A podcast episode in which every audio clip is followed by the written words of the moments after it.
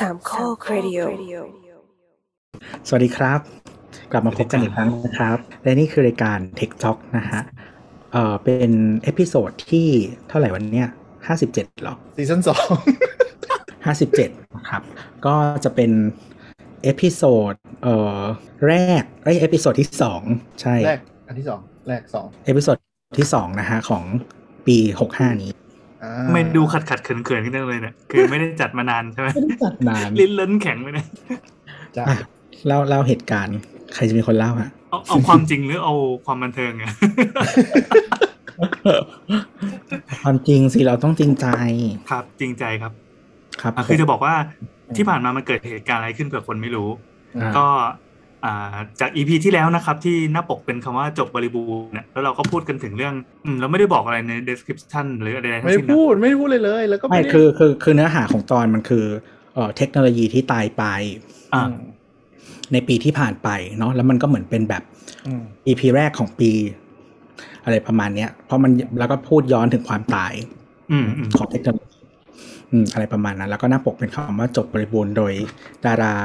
สักสักคนหนึ่งไม่รู้เกิดไม่ทันสักสองตัวสองยุคเก่าๆเลยอะผู้หญิงน่าจะเป็นมาชานะคือเราก็พยายามจะ Google หารูปพระนางที่เก่าๆมาทำปกอะซึ่งเนื้อหาก็ไม่ได้พูดถึงเรื่องการจากลาของรายการนี้แต่อย่างใดตอนทิ้งท้ายคือยังมีอุตสาห์มีคุณผู้ฟังอะบอกว่าเออฟังไปเรื่อยๆตอนแรกเขาหดหูเนาะคิดว่ารายการจะจบแล้วอะไรเงี้ยเราก็ไม่รู้ว่ามีคนผู้ฟังเยอะขนาดนี้เว้ยจนกระทั่งพอจบปั๊บก็ เหมือนเคนหรือใครสักอย่างก็หลุดปากบอกว่าเออเดี๋ยวเดี๋ยวคราวหน้าเราจะคุยกันเรื่องนี้ นั่นแหละ ก็มีทิ้งครูไว้หนึ่งอัน แล้วทีนี้คนก็บอกว่าอะแต่ตอนแรกเสียใจมากด้วยนั่นแล้วก็บอกว่าเออพอฟังถึงตอนท้ายที่เหมือนประมาณว่าเดี๋ยวจะมีอะไรต่อไปครั้งถัดๆไปอะไรอย่างเงี้ยก็รู้สึกโล่งใจขึ้นมา ครับ อันนั้นคือต้องคนที่ฟังไปจนถึงหยดสุดท้ายจริงๆนะใช่แต่ใช่ถ้าประชาชนทั่วไปที่ติดตามเราผ่านภาพผ่านข้อความอะคือคือไม่ได้ฟังจนถึงวินาทีนั้นจริงๆอะ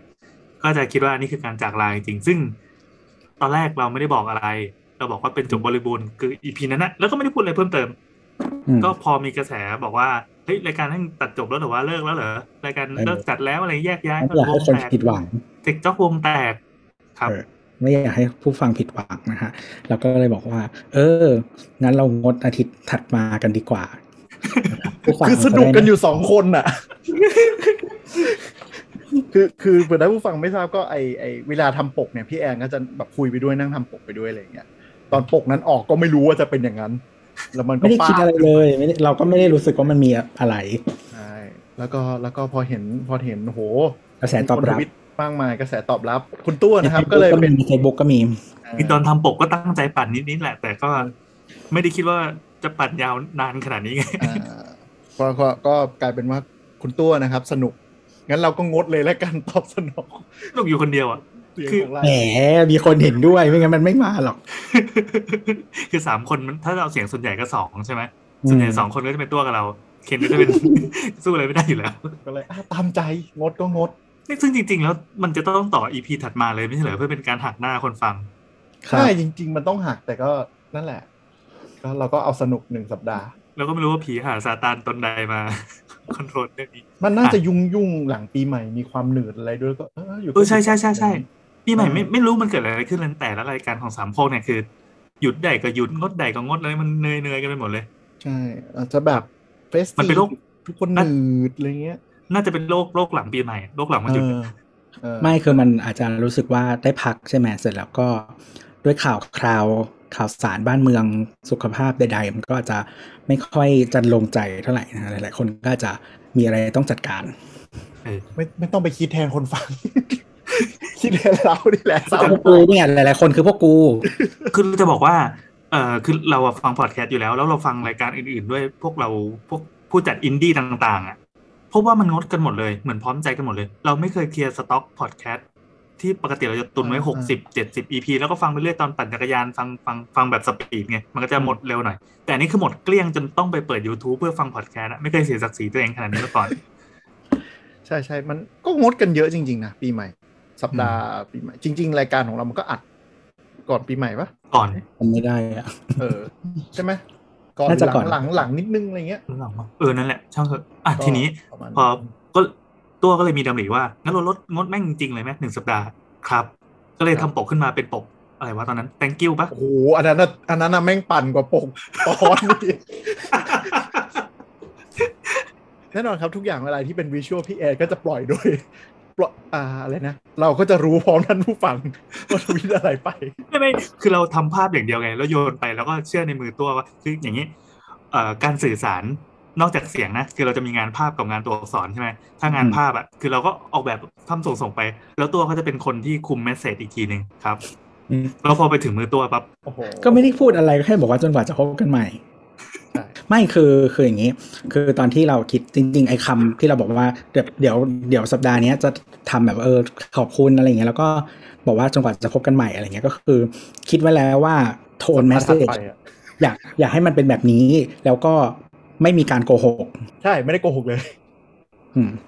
แค่พูดความจริงไม่หมด ขอบคุณที่ติดตามให้การเสนอตลอดจนกว่าจะครับพบกันใหม่อะเราก็อ่าขอบคุณจริงๆก็ไม่มีอะไรผิดเลยก็ขอบคุณไงไม่มีอะไรผิดเลยแม้แต่นิดเดียวใช่ปัญหาคือปัญหาคือไม่ได้เตรียมคนในช่องด้วยครูไผ่บอกว่าแบบคือภูมิใจรายการนี้ด้วยนะแม่งมากันเต็มเลยแล้ว แล้วที่เปรตคือ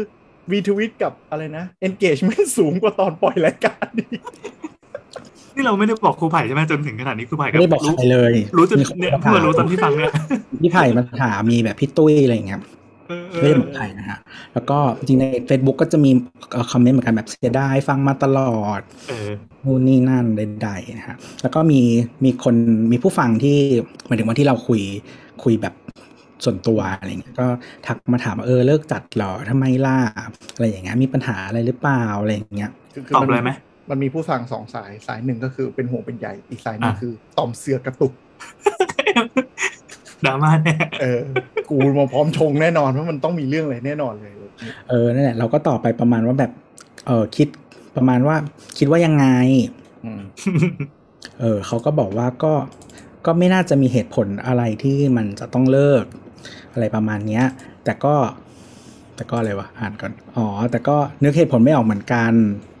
อะไรอย่างเงี้ยเออเราก็เลยบอกว่าไม่สนุก เราก็บอกว่าไม่สนุกอะไรประมาณเนี้ยเออเขาก็บอกอ้าวเหรออะไรอย่างเงี้ย เราก็บอกอ๋อไม่สนุกที่แบบรู้ทันอะไอเนี้ยไอเนี้ยไอเนี้ยไอเนี้ยปั่นแล้วไอเนี้ยปั่นแล้วยังไม่จบคเออวามแต่ปั่แต่นยังเดี๋ยวก่อนไม่จบขอขอขอหยุดที่สัปดาห์นั้นก่อนคือเอาแบบเออสถานการณ์คืออย่างนี้ตอนแรกปล่อย EP ห้าสิบหกนะจบบริบูรณ์ที่เสเจ็ร็ดจปั๊บไปที่เจ็ดเออสัปดาห์ต่อมาก็คือปล่อยปกที่บอกว่าเออขอบคุณ จนกว่าจะพบกันอีกอะไรก็ว่าไป แล้วก็เสียงประชาชนส่วนมากก็ร่ำให้ร้องระงมทั่วแผ่นดินนะครับ เออในตัวในแม่งในปัสกหมุดไปด้วยเหรอเหรออะปักหในมุดสถานการณ์ตอนนั้ปันกน่ะหมุดแล้วก็เปลี่ยนป้ายเปลี่ยนเอ่ออวตารแล้วก็เขียนว่า Tech Talk ขอบคุณที่ติดตามกันมาจนกว่าจะพบกันใหม่เป็นชื่อ นึกหน้าตัวนะเวลามันพิมพ์อะไรพวกเนี้ยเวลามันทำอะไรด้วยความสะใจแบบตัว แล้วคือแล้วก็เราอะคือเพิ่งรู้เออเราเพิ่งรู้ว่า มันมีฟีดแบ็กจากผู้ฟังที่เยอะขนาดเนี้ยคืออย่างที่บอกว่าเวลาเราทำรายการอะไรเหมือนเรามานั่งคุยกันเองแล้วก็แลกเปลี่ยนกันแล้วก็ถือว่าภารกิจของเราความฟินของเราจบแล้วตรงนี้ แล้วหลังจากนี้ถือเป็นกำไรทั้งหมด จะมีผู้ฟังหนึ่งคนห้าคนหรือหนึ่งล้านคนก็ ก็โอเคก็ได้ทั้งหมดณขณะนี้เราก็เลยรู้ว่าเฮ้ยมันมีคนฟังที่ มึงแอบฟังกันเงียบๆไม่ส่งเสียงอะไรเลยนี่หว่าเอเยอจริงจริงมีมีคนที่ติดแฮชแท็กแล้วก็ mention มาเนาะน่าจะครั้งแรกเลยทำรายการมาปีกว่าเนี่ย ก็ mention มากันเต็มเลย แล้วก็แล้วก็เพิ่งมานั่งย้อนดูว่า mention ด่ากูเต็มเลยไอ้เคนมีอะไรให้โทษเคนอะไรวะทีนี้ครับสัปดาห์ต่อมา ก็เราแผนที่วางไว้ก็คือ เราเงียบไปปั๊บแล้วก็เอออีกอีกสัปดาห์ที่แล้วก็คือบายบายใช่ป่ะสัปดาห์หน้าเราจะโผล่มาอย่างหน้าด้านแล้วก็มาจัดรายการอย่างหน้าตาเฉยจะว่ากันด้วยการอัปเดตเทคโนโลยีของปีนี้คือพูดกันโดยไม่ได้มีอะไรเลย ไม่มีสถานการณ์อะไรเกิดขึ้นเลย เราก็นัดกันดิบดี เรามาพบกันใหม่ไง ไม่ได้บอกครับว่านานเท่าไหร่ก็นี่ไงพบกันแล้วสัปดาห์ต่อมาแล้วก็พบกันเลยอ่า มีคนเดาวถูกด้วยนะแบบเนี้ยอะเออนิดหน่เราอยก็เลยหักมุมอีกรอบแล้วแล้วพอไม่มีอะ แล้วก็มีคนบอกว่าแบบมันก็มีคนเมนชั่นประมาณว่าเออรออยู่แบบจะไม่กลับมาจริง ๆ เหรอหรืออะไรสักอย่างประมาณเนี้ยหายไม่ไปไม่จริงคือคือเลิกโทจันดจริโทงนเหรอโทนตอนที่ปล่อยปกไอไอเรามาพบกันใหม่อะมันก็ดราม่าแต่ทุกคนก็แบบ คือคืออาจจะเข้าใจความเป็นสามโคกคือมุกแหละมั้งเดี๋ยวรอสัปดาห์หน้ามันก็มาแบบอืมมุกเทอะไรเงี้ยสัปดาห์หน้าแม่งไม่อัพจริง ไม่มีปฏิกิริยาบนทวิตไม่มีอะไรทั้งสิ้น ไม่มีปกขอโทษ ไม่มีปกเทไม่มีอะไรทั้งสิ้นเลิกจริงๆอะเรื่องจริงๆแต่งานเบื้องหลังมันคือเออเกิดอะไรขึ้นเบื้องหลังก็คือ อันนั้นอะ เราพร้อมอัดแล้ว แล้วก็เออเดี๋ยวปล่อยแล้วก็ก็เรามีคิวว่างใช่ไหมสัปดาห์ที่แล้วคิดว่าใช่ใช่ตรงกันอัดเสร็จปั๊บก็อัดแล้วก็ปล่อยตามปกติก็ว่าด้วยงาน CS อะไรก็ว่าไป ซึ่งมันเป็นเรื่องที่ยังใหม่ๆอุ่นๆแล้วก็น่าจะสนุกเวลาคุยกัน จดบุลเลตหมดแล้วเนี่ยตอนนั้นเนี่ยเออคุณยังแปะลิงก์แปะอะไรให้หมดอยู่เลยในช่องแชทนี่คือมา พร้อมเริ่มสิ่งที่อ่าเกิดขึ้นก็คือ เราก็อ่อนเคนก็อ่อน มันหายไปคนหนึ่งเว้ยนัดนัดสามทุ่มนัดสามทุ่มเออ ซึ่งคนเนี้ยปกติจะเป็นคนที่ตรงเวลา ตรงเวลา แล้วก็โผมาคนแรกคือเสมอก่อนห้านาทีก็จะโดนจิกแล้วก็จะแปะห้องซูมไว้ ก็คือทุกคนก็จะต้องมีหน้าที่เข้าให้ตรงเวลาเออซึ่งเราก็จะแบบ ไปกินน้ำไปขี้ไปอะไรอย่างนี้แล้วก็จะเข้าสายตลอดเออปกติสามทุ่มคือเวลาขี้อะสามทุ่มห้านาทีเว้ยเงียบมันก็ยังไม่มา ก็ไม่มาเอาไงวะคือพิมพ์คุยเราพิมพ์กับคุยกับเคนสองคนอืมอะไรขึ้นมาเอางั้นอีกสักสิบห้านาทีก็ว่ากันใหม่แล้วกันอืมสามทุ่มสิบห้าเข้ามา ก็ยังไม่มีอะไรเกิดขึ้นจนเฮ้ยหรือว่าสามทุ่มครึ่งดีวะตัวมันเป็นไรเปล่าวะเอ่อตอนประมาณสามทุ่มสิบอะคือตัวมันก็ไม่ตอบเว้ยก็เลยบอกว่าเอออีกสักสิบห้านาทีแล้วกัน เออ ก็ตอนนั้นมันเนี่ย สามทุ่มยี่สิบแล้วบอกกูเล่นเกมแล้วช่างแม่งแล้วพี่แอนก็บอกเออไปเคลียร์งานแล้วเรียบร้อยโอเว้ยเคตัดสินใจเท ก็นึกว่าจะแบบเอ้ยสักสามทุ่มครึ่งอะไรอย่างเงี้ยคงไม่มีอะไรก็เป็นแม่งหายไปเลยทั้งคืน กลับมาตอนเที่ยงคืนห้าทุ่มห้าทุ่มสี่สิบสามนาทีบอกว่าอะไร หลับ หลับฮ่าฮ่าฮ่าฮ่าเฮียจังด้วยเนี่ย กลับมาถึงบ้านตอนทุ่มหนึ่งยี่แป๊บหนึ่งเฮียสัสได้ได้เทสมใจ ได้ได้ได้ได้ปั่นต่อโดยไม่ได้ตั้งใจ อย่างรุนแรงคือเขาเนี่ยเลิกจริงเลยอะหายจริงเลยปิดซีซั่นจริง ๆ เลยอะทั้งที่ตอนแรกกะว่าจะเล่นมุกใช่แล้วปัญหาก็คือ รอบนี้พอไม่มีปฏิกิริยาไม่มีปกขอโทษไม่มีอะไรทั้งสิ้นผู้ฟังไม่งเริ่มกลัวจริงแล้วดราม่าหนักกว่าเดิมอีกมึง อะไรวะ มีการเขียนตัดพอด้วยอะ เออแต่พอทำไมวะกูรู้สึกผิดเลยอะต้องรู้สึกผิดด้วยเหรอแบบอะไรวันศุกร์อะไรเนี่ยจะไม่มีอีกแล้ว ไม่รู้อีกวันไหนจะกลับมาเหงาเลยขนาดนั้นทำให้วันศุกร์เขามีปัญหาจริงใช่ไหมติดตามตั้งแต่ EP ศูนย์อะไรอย่างเงี้ยครับ ติดตามมาตลอดเลยเสียดายอืมนี่เราอยู่กับคอนเทนต์อธิบายว่าโปรเซสการการเกิดอะไรขึ้นที่ผ่านมาเนอะสิบกว่านาทีละอืม ครับก็คือทุกอย่างก็คือเกิดเพราะผู้ฟังนะครับ ครับ ยังไงวะเขาได้ยังไงวะอะไรวะเนี่ยไม่เป็นโทษไม่ตัววะได้คิดอะไรเขาสุดท้ายแล้วก็มีคนมาบอกว่าเออเลิกจัดเหรอ ก็เลย เออเออก็ได้ ก็ได้ไม่อยากพอให้มีผิคดนหวัทังกก็เลยตามน้ำตามน้ำแล้วก็เสือกมันมันแล้วหยุดไม่อยู่โอเคครับ ก็ที่ผ่านมาถ้าเกิดว่าใครที่โทษเคนไปแล้วก็ก็ไม่เป็นไรก็เชิญนะต่อไปครับ เออ ก็ถือว่าโอเค อะไรวะได้อยู่อะไรวะลอยลำเฉยเลยคนเรา มามามามามาเรามาว่าด้วยเรื่องใหม่ดีกว่า จริงๆ แล้วตั้งใจจะเปิดแบบไม่ต้องพูดอะไรแต่ก็เออยาวแล้วไหนๆก็ยาวก็ดีอย่างงั้นอะมาครับอีพีนี้เป็นอีพีคราวที่แล้วเราพูดถึงอีพีจบบริบูรณ์ใช่ไหมก็ครับว่าด้วยเรื่องการล้มหายใจจาก แต่คราวเนี้ยเราจะมาพูดเรื่องสิ่งใหม่ที่มันจะเกิดขึ้นบ้าง เพื่อจะบอกว่าต้อนรับปีใหม่ก็ช้าไปนะแต่จริงๆมันก็เป็นการเหมือนคล้าย ๆว่า แสดงให้เห็นภาพรวมว่าอนาคตอันใกล้มาก ตอนเนี้ย มันมีอะไรที่จะเกิดขึ้นแล้วมันจะเอามาวางขาย สามารถกดสั่งในช้อปปี้ลาซาด้าได้ในระยะเวลาอันรวดเร็วนี้ บางอย่างบางอย่าง บางอย่าง บางอย่างอาที่หน้าสองอาทิตย์ก็กดได้แล้วอูอย่าง CN นี่แม่งของชอบเปิดตัวแล้วดอง ใช่ใช่คือบางทีมันเป็นงานโชว์เฉยๆ จริงๆ มันมีแบบจัดเออมันมันมีแบบเออเขาเรียกว่าอะไรพวกแบบสื่อบางค่ายอะทำสกู๊ปด้วยนะว่าแบบ ของที่เปิดแล้วไม่มีจริงอะ มันจริง ๆ 80%เลยนะ ที่มาในงานแล้วไม่ได้ขายหรือบางเจ้าก็หายไปสองสามปีนะ เออเออเปิดแล้วลืมอะ เปิดจนลืมอะ ใช่ใช่มันมีอย่างแต่แต่เจ้าใหญ่อะบางทีจะไม่ค่อยเจ้าใหญ่มาจะเป็นเหมือนแบบของที่แพงมากๆ หรือของที่แนวคอนเซปต์อะที่อาจจะไม่มา อืม แต่ว่าของที่มันดูแบบเขาเรียกว่าอะไร เหมือนเป็น product line ที่มีอยู่แล้วอะส่วนใหญ่ก็จะมาอืม เออแต่มันก็มีแบบคืออันนี้จำไม่ได้แต่ว่าจำแบบว่า on top of mind ก็คือ มันมีมันมีเจ้าหนึ่งทำสกูปอะก็คือซัมซุงไว้ยแบบว่า ที่มันเคยเปิดแบบอีหม้อต้มชาบูอะลำโพงอะลำโพงบิ๊กบีอะอ๋ออือฮึลำโพงที่เป็นรูปหม้ออะมีด้วยวะมีไอ้เฮี้ยเหมือนจริงเพิ่งเคยคุเห็ณนคุณคุณคุณจำได้ว่ามีช่วงหนึ่งที่ทุกเจ้ามันพยายามเปิดลำโพงของตัวเอง Galaxy Home Smart Speaker เออ นั่นแหละ นั่นแหละหม้อต้มชาบูอะเหมือ นนั่นแหละ แล้วทีนี้เหมือนเขาก็มาหลังจากเอ่อโฮมพอดมั้งใดๆอะไรเงี้ย แล้วก็เขาบอกใกล้แล้วใกล้แล้วมาเรื่อยๆรู้สึกจะปีแต่ปีสองพันสิบแปดป่ะอืมอืมทุกวันนี้ก็ยังไม่มีแล้วก็เหมือนแบบนักข่าวก็ถามเขาบอกว่ายังไม่เลิกอืมยังไม่ได้เลิกเดี๋ยวเดี๋ยวรอก่อน แต่เขาก็ยังไม่ทิ้ง Bixby ใช่ไหมเออไม่ได้ทิ้งฮะก็โดนด่ากันอยู่เลยนะฮะเออเนาะเขาก็ยังไม่ทิ้งเนาะก็จริง ๆ Product ที่โดนด่ากันล่าสุดก็น่าจะเป็น Galaxy Watch อืมอืมเหมือนประมาณว่าเออแบบ ฟิวชั่นรวมร่างใดๆกับ Google แล้วก็เออเหมือนถ้าใครซื้อของ Samsung อะ ซึ่งเออน่าจะเป็น Product ที่ค่อนข้าง popular ที่สุดในสายนี้นะอืมก็เขาก็ยังพยายามให้ใช้ Bixby อยู่อืมแต่ว่าถ้ามือถืออาจจะพอเลี่ยงได้อืมจริงๆบิ๊กซี่มันไม่แย่นะ แค่มันแพ้ชาวบ้านเป็นทุ่ง คือหมายถึงว่าถ้าแบบถ้าเปิดตัวเร็วพอกันหรืออะไรยังไง ก็อาจจะแบบพัฒนากลายเป็นว่าตอนนี้เหนื่อยมันจริง ๆ มันก็หวานเงินลงไปเยอะอะถ้ามัน ทำให้ยอดผู้ใช้เยอะไม่ได้ก็ออก็เป็นไปได้ แต่แต่ดูเหมือนดูอีปุ่มที่อยู่ข้างทโทรศัพท์อะอืมแต่ถ้าถามส่วนตัวคิดว่าซัมซุงน่าจะซุ่มทำอะไรอยู่ คิดว่า Bixby มันไม่ได้มาพูดถึงหรือว่าผลักดันอะไร มันมีช่วงหนึ่งที่แบบทำอะไรนะ virtual ที่มีเป็นผู้หญิงเนาะชื่อแซมอะไรสักอย่างออกมา เออ เออว่าลืมแล้วเนี่ย ใช่ใช่ผ่านที่เป็นเปิดปีแล้วเนี่ยเปิดตัวมันนิดๆอะแล้วก็หายไปก็เลยไม่รู้ว่าจริงๆซัมซุงจะซุ่มอะไรอยู่สักอย่างหรือเปล่า แต่จริง ๆ แบบถ้ามันเป็น partner ที่ดีกับ Google มันสามารถ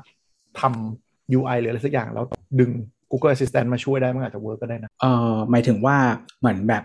เบื้องหลังสมมติใช้ knowledge graph ของ Google ใช่อะไรแบบไม่ใช่ knowledge knowledge graph ของ Google ปะวะไม่รู้เหมือนกัน แต่ว่าแต่ว่าเหมือนกับว่าใช้อ่าส่วนที่เป็น UX UX UI อะนะ interaction กับ user อะเป็นของ Samsung เองอาจจะดีกว่า เพราะ Google หลังๆ ยอมรับนะแม่งเป๋มากเลย เรื่องแอปเรื่องอะไรอะดู Android 11ดิอะไรก็ไม่รู้ ไม่แต่ว่าก็ในซัมซุงอะเขาก็ ส่วนหนึ่งนะเขาก็คิดว่าถ้าใช้ทุกอย่างเป็น Google หมดอะอ่าคือวันหนึ่งซัมซุงเคยเป็นเบอร์หนึ่งในโลกอะไรเงี้ย ช่วงนี้ก็ซาซาลงซาซาลง เพราะว่ามันไม่มีเขาเรียกว่าอะไร competitive advantage อะเพราะว่าคุณให้ความสามารถในการแข่งขันอยู่ในมือของของอีกบริษัทหนึ่งเกือบทั้งหมด แล้วก็เป็นความสามารถที่คนอื่นสามารถเข้าถึงได้ คือเมื่อก่อน Samsung มัน dominate ตลาดโลกเรื่อง cost advantage เนาะ product line เยอะผลิตเองใช่ product line เยอะแล้วก็ผลิตหลากหลาย ซึ่งมันเป็นยุคที่เกาหลีกำลังมาแทนญี่ปุ่นเนาะอ่า แล้วตอนนี้ก็คือกลายเป็นยุคที่จีนมาแทนเกาหลี อืมจีนก็เต็มไปหมดซัมซุงก็อยู่ในโพสิชันที่เหนื่อย ซึ่งมันก็คือภาพเดียวกับที่แบรนด์ญี่ปุ่นโดนเกาหลีตี เมื่อแล้วสิก็บห้า LG ปีที่ที่ไหนแล้วไปเอออะไรอย่างเงี้ย ภาพเดียวกันเลย ก็เหนื่อยหน่อย CES ปีนี้ก็ก็ต้องพูดว่าแบบซัมซุงไปก็เน้นขายตัวที่แข็งแกร่ง ก็คือทีวีงานโชว์ทีวีอืมเราเราเริ่มทีวีก่อนได้ไหมทีวีปีนี้น่าสนใจนะ ชอบมากเลย ทีวีปีนี้ก็เออก็จะมีเขาเรียกว่าอะไรแบบว่าปีปีเนี้ยตัวท็อปของซัมซุงอะเออไม่ใช่ OLED เนาะก็ยังไม่ใช่ OLED อยู่ คือไม่เข้าใจเหมือนกันว่าไปดีลไปดีลกับโซ n y หรือยังไงอะคืออ่าเพื่อถ้าอธิบายก่อนคือโซ n y เปิดตัวทีวี OLED ตัวท็อปตัวใหม่เนาะใช้ panel โคตรใหม่เลยเรียกว่า QD OLED ของซัมซุงนะคือปกติแล้วเนี่ย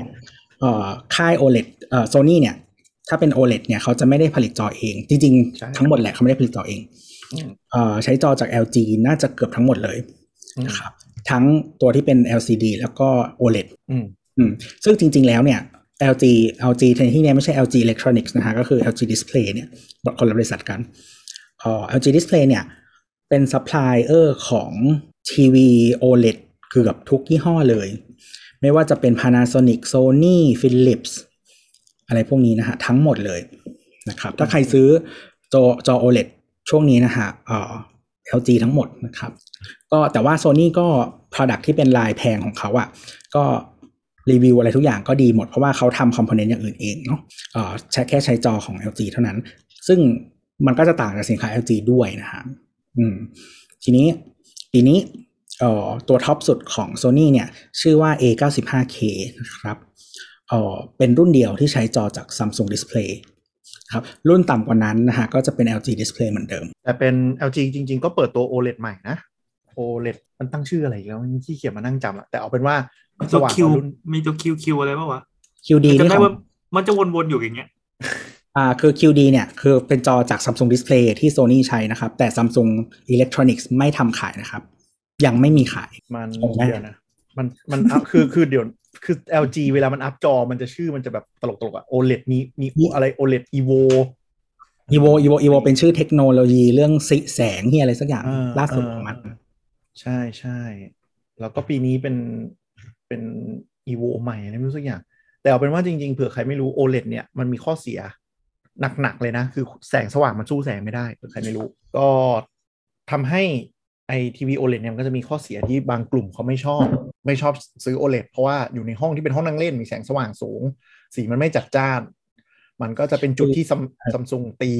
ซัมซุงก็คือจะถ้าอยู่ในห้องที่มันไม่ได้จัดแสงไว้สำหรับชมภาพยนตร์หรืออะไรก็ตามเนี่ยเออแสงมันเยอะเนาะแสงใช่ทางซ้ายทางขวาด้านหลังผมไม่รู้จอ LCD เนี่ย มันยังให้ backlight ที่สว่างกว่า แต่ว่า OLED ข้อดีก็คือ สีมันอิ่มกว่า แล้วก็ดำกว่า contrast contrast เป็น infinity อะเพราะว่าดำก็คือดับไฟไปเลย มันก็คือจะดำสนิททีนี้ไอ้มันก็จะเป็นสิ่งที่ซัมซุงตี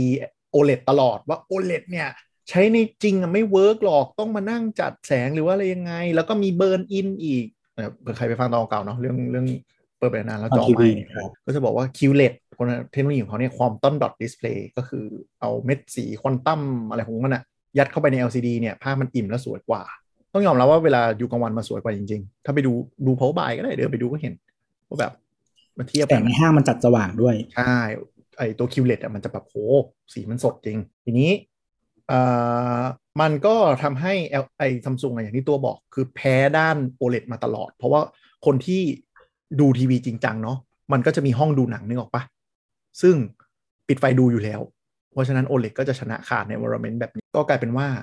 ซัมซุงอยู่ๆก็มาซุ่มเงียบ เปิดตัวแพนเนลสิ่งที่เรียกว่า QD OLED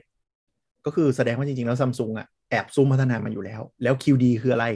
คือเทคโนโลยีที่ใช้ quantum dot เหมือนใน LCD อะเอามายัดใน OLED ด้วย เพราะฉะนั้นก็จะแก้ปัญหาเรื่องที่ OLED เนี่ยแสงมันน้อย คือคือ OLED ส OLED ว่าง OLED เดิมอ่าอ่าคือคือ OLED ของ LG เนี่ยมันโกงโกงแสงสว่างด้วยการเติมพิกเซลสีขาวเข้าไป คือพิกเซลมันจะมีอันนี้เนื้อนี่เนื้อมันจะมี RGB ใช่ไหม คือ RGB มันเปล่งแสงแต่ละพิกเซลรวมกันเป็นสีขาว แต่มันจะสว่างไม่พอ LG เลยต้องยัด W เป็นพิกเซลสีขาวลงไปด้วย ครับผมเอ่อซึ่งตัว QD OLED เนี่ยมันก็จะมีไอ quantum dot อะไรเงี้ยแล้วเหมือนมันมีจะมี layer อีกชั้นหนึ่งขึ้นมา แล้วมันก็จะให้แสงที่สว่างมากขึ้นเพื่อแล้วเป็ยันตัวยังไม่พอ boostแสงใช่ไหมสีขาวใช่อืม ยังไม่พอยังไม่พอไอชั้นอะไรที่มันเติมขึ้นมาเนี่ยอ่าทำให้ไม่มี burn-in อืมเขาเคลมเออไม่ใช่ไม่มีเลย แต่ว่าแบบเคลมว่าเกิดยากกว่ามากอืมคือคือการคือการยิงแสงยิงแสงของของตัว OLED แบบ traditional อะ มันจะยิงแสงออกมาแล้วตัวพิกเซลที่มันที่มันกำหนดอะ มันจะเป็นตัวตัดแสงที่ออกมาตามสเต็ปอันนี้อันนี้ OLED เดิมนะ อาจจะเนินนิดนึงแต่ว่า ปัญหาก็คือตัวแผงที่มันยิงแสงอะมันต้องมีชั้นเยอะกว่า คือมันต้องยิงแสงปกติกับแสงแสงสีน้ำเงินมั้งอะไรสักอย่างออกมาด้สีวยน้ำเงินอั OLED คือคือทั้งสองแบบใช้แสงสีน้ำเงินหมด เพราะว่าอืมแสงสีน้ำเงินน่ะ มันคำนวณมาแล้วว่าเอ่อความสว่างกับเอ่อปริมาณพลังงานใด ๆ ที่มันให้ออกมา มันเหมาะสมนะครับเพราะฉะนั้นน่ะปกติมันจะเป็นสีน้ำเงินทั้งหมดอ่าว่าข้อเสียอย่างหนึ่งของตัวกำเนิดแสงสีน้ำเงินน่ะก็คือว่ามันจะดีเกรดเร็วกว่าสีอื่นอืมๆ แต่ว่าตัว QD OLED ส่วนหนึ่งมันก็จะช่วยแก้เรื่องอะไรพวกนี้ไป ซึ่งอย่างที่บอกว่ามันมันก็ใช้จุดกำเนิดแสงสีน้ำเงินเหมือนกันนะ แต่ว่าสุดท้ายแล้วผลลัพธ์ก็คือว่าทำให้เรื่องเบิร์นอินอะไรเงี้ยมันน้อยลงมากใช่อ่าไปดูมาแล้วก็คือ OLED เดิมอะมันต้องมีแผงสีน้ำเงินเพื่อยิงแสงสีน้ำเงิน แล้วก็จะมีแผงยิงแสงธรรมดาด้วยสีขาวอ่าแต่ว่าตัว QD OLED เนี่ยไม่ต้องมีตัวแผงสีขาวเป็นแผงสีน้ำเงินล้วนๆเลย แล้วตัว QD Pixel อะ ที่มันเป็น RGB อะมันจะปรับมันเทคโนโลยีมันไม่รู้มันจะปรับให้มันเหมาะสมเอง แล้วซัมซุงก็เคลมว่า สีไม่เพี้ยนแล้วก็จะอวบอิ่มมาก ๆ ได้ข้อดีของทั้ง QLED ที่ซัมซุงมี และก็ข้อดีของ OLED เขาว่าที่อวบอิ่มนี่เออเออชอบใช้คำนี้แหละ มันจะทำให้อ่าได้ข้อดีของทั้ง QLED ที่ซัมซุงมีอยู่แล้ว และข้อดีของ OLED ก็คือเรื่อง contrast ก็คือพูดจะพูดว่าเรื่อง saturation นะเนาะตัวสีกับ contrast เนี่ยคือสุดยอดดีที่สุดอ่าๆ เอาแต่จะบอกว่าจริงๆเอ่อ LG ก็มีควอนตัมดอทนะฮะ ใครใช้ LCD รุ่นนาโนเซลนะฮะ QNet เอออะไรนั่นนะแม่งเลย QNet ไม่ก่อนหนานั้นมันเป็นนาโนเซลไง เออนะคล้ายๆกันอะแล้วมันต่มีว่านาโนทีนี้เซลก่อนแล้วปีถัดมามันเป็น QNet ที่อะไรเนี่ยเออตามแบบ QNet รู้สึกจะเป็นมินิเลดอะไรอย่างนี้ด้วยมั้ง คือที่เคยพูดไปตอนที่แล้วตอนนั้นนั่งหาข้อมูลแล้วก็เออแล้วก็จะบอกว่าพจตนก็ทิ้งทุกอย่างปีเนี้ยถ้าเป็นเลเวลถูกกว่าของ Sony อะก็พวกแบรนด์จีนต่างๆ ก็จะเปิดตัวจอที่เป็น มินิ LCD เต็มไปหมดเลยนะครับ ทีนี้ที่น่าสนใจก็คือไอ้เทคโนโลยีเนี้ยซัมซุงเปิดตัวในเรื่องของเทคเทคสเปคก่อนหมายถึงว่าแบบเรื่องของอะไรนะแพนเนลตัวนี้ดียังไง Product Innovative ยังไงอย่างเงี้ยมาจาก Samsung Display มาจากซัมซุงแต่ไอที่เป็น end consumer product จริงๆอะดันขอเป็งนโซที่นี่ขายเปิดจริงตัวก็คือไอคือเทคโนโลยีมันมาจาก Samsung Display ใช่ไหมแต่ว่าเขาไม่ได้เป็นคนทำของขายจริงมเขาค่าย supply ส่วนจออืมของ Product ที่ release ออกมาให้คนใช้ซื้อได้ใช้งานจริงอะ ก็คือมาจาก Sony นะฮะรุ่น A95K นะครับ ซึ่งอันนี้ไม่รู้ว่าซัมซุงแบบอาจจะสเกลตัวเองไม่ได้หรือว่าส่งโซนี่ไปเป็นหนูทดลองยาก่อนเออจริง ๆ เหมือนมีนักข่าวถามทาง Samsung Electronics นะฮะเขาก็บอกว่าเดี๋ยวมีในปลายปลายแต่ว่าตอนนี้ยังไม่มีนะจ๊ะ ก็ถ้าใครอยากได้ก็ Sony นะ ปัญหาก็คือไม่ปัญหาหรอก A95K เนี่ยเป็นรุ่นโคตรท็อปของโซนี่ซึ่งราคาก็ไม่ต้องห่วงอะสองแสนบวกสำหรับใครอยากซนโดน QD OLED นะครับอ๋อแล้วก็ แน่ๆแล้วก็ปีนี้คือสองแสนไลน์อัพไลน์อัพของ Sony อะรุ่นถัดลงมามันจะเป็น A90 ใช่ปะอ่าฮะเออ A90 เขาก็ตัดตัดไซส์ออกหมดเลย เหลือแค่ไซส์เล็กเท่านั้น ก็คือดันอ๋อดันให้ไปซื้อ A95K ให้หมดเออ A90 มีแค่แบบ 42 กับ 48 เลยนี่แหละ แล้วก็แต่ว่า A80 จะเป็นเทคโนโลยีที่ค่อนข้างใกล้เคียงกับ A90 ปีที่แล้วเนาะเออแต่ซึ่ง A80 จะมีทุกไซส์นะครับ ก็คิดเองว่าราคามันน่าจะ drop ลงมา เพราะว่าเทคโนโลยีมันจะ ใกล้เคียงกับตัวท็อปของปีที่แล้วเนาะแล้วก็มีไซส์ให้เลือกเยอะก็น่าจะเป็นตัวที่เขาเน้นของปีนี้สำหรับ Sony อาจจะมีเรื่องของชิปด้วยแหละเลยทำให้ line up ได้ไม่เต็มไม่เต็มที่ อืม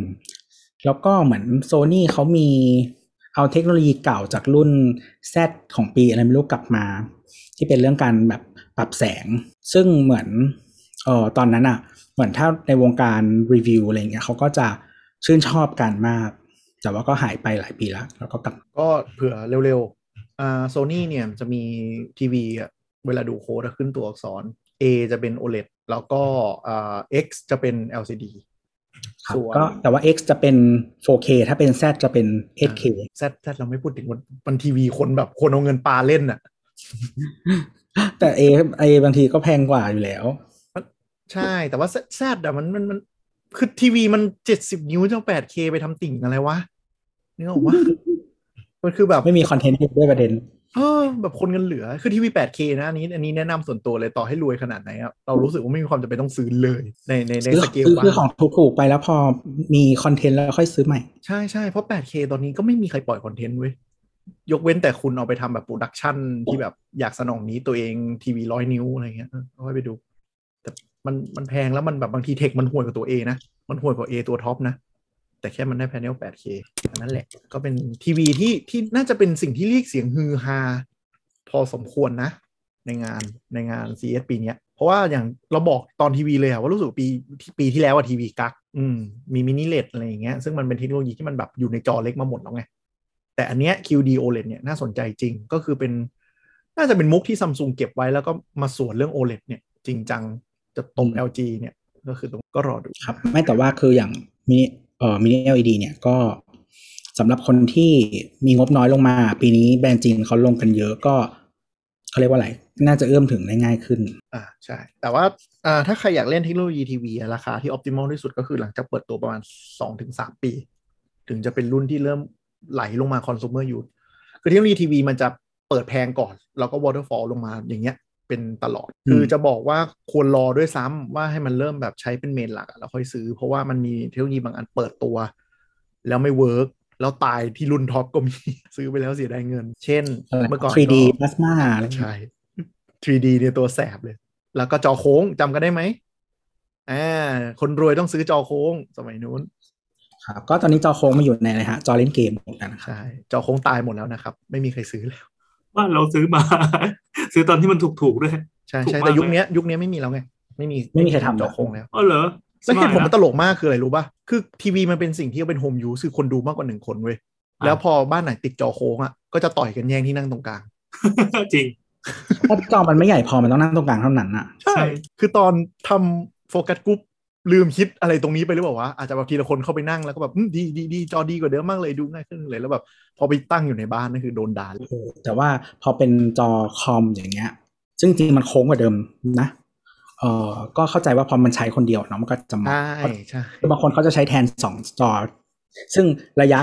เวลาเราหันหน้าหรือเอ่อสายตาหมุนอะมันก็จะง่ายขึ้นใช่ก็อย่างเราจอมอนิเตอร์เราสามสี่นิ้วก็เป็นจอโค้ง ของเซี่ยมี่อะมันมันดีขึ้นตรงที่มันแบบห่างสายตามันเนาะมันไม่แบนอืมเหมือนว่าถ้าเราเราใช้จออุลตร้าไวอะพอถ้ามันเป็นจอแบนใช่ไหมฝั่งที่มันขอบขอบๆมันจะขมุอดบขอบเออมอเพราะระยะระยะนั่งจอมันสั้นกว่าเอ่อเออมอนิเตคืออร์มันคือถ้าเป็นสั้ทีกาวียอะมันจะไม่มืดเพราะเราจะอยู่ในสายตาเราทั้งหมด แต่พออยู่ใกล้อะ มันต้องกวาดตาไปมันถึงจะไม่มืดใช่ถ้าอยู่ตรงมองตรงกลางมันจะเพราะอ่าแสงที่พอดีมันจะไม่ไม่ตรงมาที่หน้าแต่พอเป็น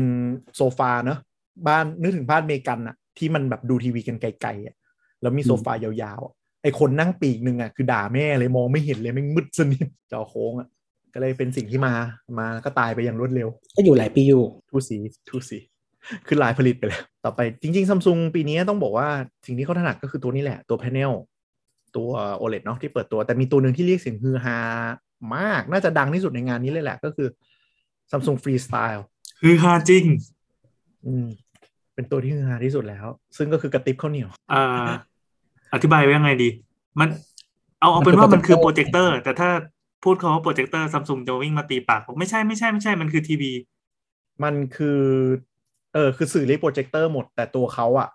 ไม่อยากให้เรียกโปรเจคเตอร์เขาบอกว่าเออมันคือฟรีสไตล์คือมันมีชื่อเรียกของตัวมันเอง อย่าเรียกเขาว่าโปรเจคเตอร์นะเขาไม่ยอม ไม่คือวิธีคิดในการตลาดมันคือแบบนี้ ก็คือว่า เขาอยากสร้างแคตตากรีใหม่ เขาอยากโอนอ่าใช่ใช่แคตตากรีนี้เขาอยากเป็นเจ้าของเอ่อประเภทของผลิตภัณฑ์อันใหม่นี้นะครับ ซึ่งจริงๆถามว่ามันมีผลิตภัณฑ์ที่มันมีอยู่แล้วไหม มันมี แต่ว่าเขาก็คิดแล้วแหละว่ามันใส่อะไรหลาย ๆ อย่างมาจนทำให้มันเกิดความฮือฮาได้ อย่างที่จริง ๆ ก็ถ้าใครตามเอ่อไทม์ไลน์อะไรเงี้ยก็จะเห็นว่าคนฮือฮากันค่อนข้างเยอะนะครับ ก็แสดงว่า ก็ประสบความสำเร็จนะในการทำ strategy นี้ในการบอกว่าสร้าง category ใหม่ขึ้นมาอธิบายก่อนว่าฟรีสไตล์มันคืออะไรฟรีสไตล์มันคือกระติบข้าวเหนียวหนึ่งอันจริง ๆ อย่างที่ว่า หรือว่าถ้าใครมีไฟเหมือนเป็นไฟไปส่องสปอตงานเออเออเออมันเหมือนเป็นสปอตไลท์อะที่หน้าตามันจะเหมือนเป็นขนาดกลมเป็นบ้องบ้องกลมๆ ที่มีขาตั้งอันหนึ่งแล้วก็จับ เอียงซ้ายเอียงขวาได้เหมือนเหมือนไมค์ของพวกยูทูบเบอร์อ่ามีขาตั้งอันหนึ่งแล้วก็มีตัวไมค์แต่ใช่ตัวปลายมันก็เป็นตัวส่องสว่าง มันก็เอาโปรเจคเตอร์อะมันคือโปรเจคเตอร์เว้ยคือคือมันเป็นโปรเจคเตอร์ที่บางเออสมัยก่อนถ้าเราจำไม่ผิดเขาเรียก all in one มั้งหรืออะไรประมาณเนี้ยอ่าประมาณนั้น คือคือคือเมื่อนานมาแล้วอะนะมันก็จะมีค่ายหนึ่งที่ทำแบบเนี้ยออกมา แต่เราก็ไม่รู้ขายดีหรือเปล่านะคือ Epson อ่ามันจะเป็นโปรเจคเตอร์ที่มีโปรเจคเตอร์ในตัวใช่ไหมครับ แล้วก็ เอ่อมีเครื่องเล่น DVD และลำโพงในตัว คือมัน all in one ไง เพราะว่าคือคุณใส่คอนมีคอนเทนต์เข้ามาได้ด้วย DVD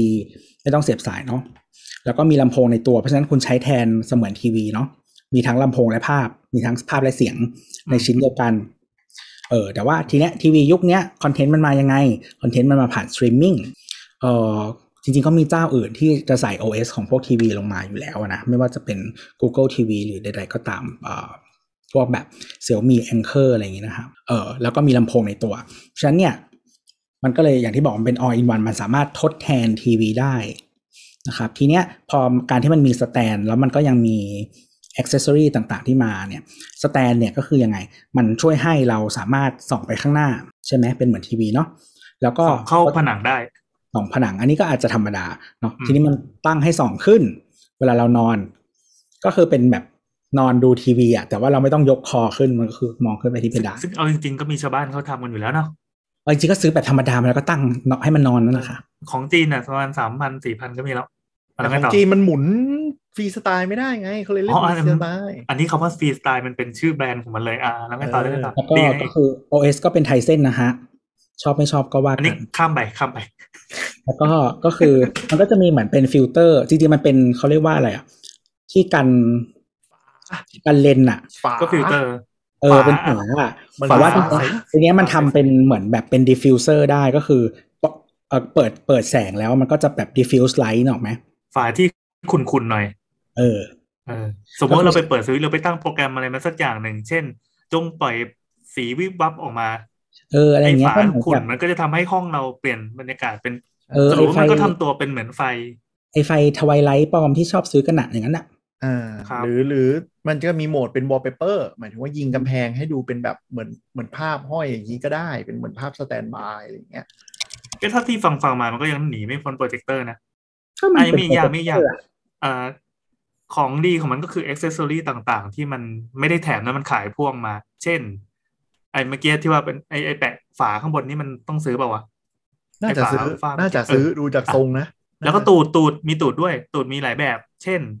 ตูดแบบแบตเตอที่รี่แบตเตอรี่เสียบปั๊บแล้วก็เป็นแบตเตอรี่สามารถยกไปเข้าค่ายไปเข้าแคมป์ไปกลางเต็นท์นอนดูทีวีฉายเข้าผนังเต็นท์เป็นหนังตะลุงก็ได้ใช่อืมเออ หรือไม่ก็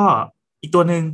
เอ้ยเอ้ยจริงๆไอตัวเมื่อกี้ดีนะ เราชอบสามารถยกเหมือนยกทีวีไปได้จริง ๆ แล้วมันก็ใช่ใช่ปลอดสายจริงหรือหรือๆถ้าทำงานคุทุณกอย่างออนไลน์หมดเลย คืองบแพงไม่อยากซื้อตัวของมันน่ะ ก็ต่อ power bank ธรรมดาได้ ใช่อืมได้พลังงานจาก input ของ USB ได้ input มันเป็น USB-C อยู่แล้ว แล้วมันก็มันออกแบบมาให้ operate ด้วยเอ่อไฟไม่เยอะ เพราะฉะนั้นใช้ power bank แทนได้อันนี้คือว้าวอยู่บางคือบางทีของพวกเนี้ยมันต้องจะก็ต้องใช้ไฟค่อนข้างเยอะเนาะเพราะว่ามันจะต้องการแสงสว่างอะไรเงี้ย คือถ้ารุ่นถูกๆอะ มันมันภาพมันก็จะแบบไม่สว่างอะคือมันจะสว่างน้อยกว่าทีวีมากๆ เพราะฉะนั้นคุณต้องการห้องที่มืดมากใช่ๆแต่ของที่คุณภาพดีขึ้นมาเนี่ย เออ โดยมากแล้วเนี่ยมันก็จะสว่างขึ้นนะครับแล้วก็จะมีอีกอันนึง แต่อันนี้เข้าใจว่าทำแบบนั้นไม่ได้ก็คือเขาเรียก short throw อือฮึ short throw ก็คือลองไป search ดูโปรเจคเตอร์แบบ short throw อะพวกนี้จะแพงขึ้นเหมือนกันเอ่อ short throw ก็คือว่า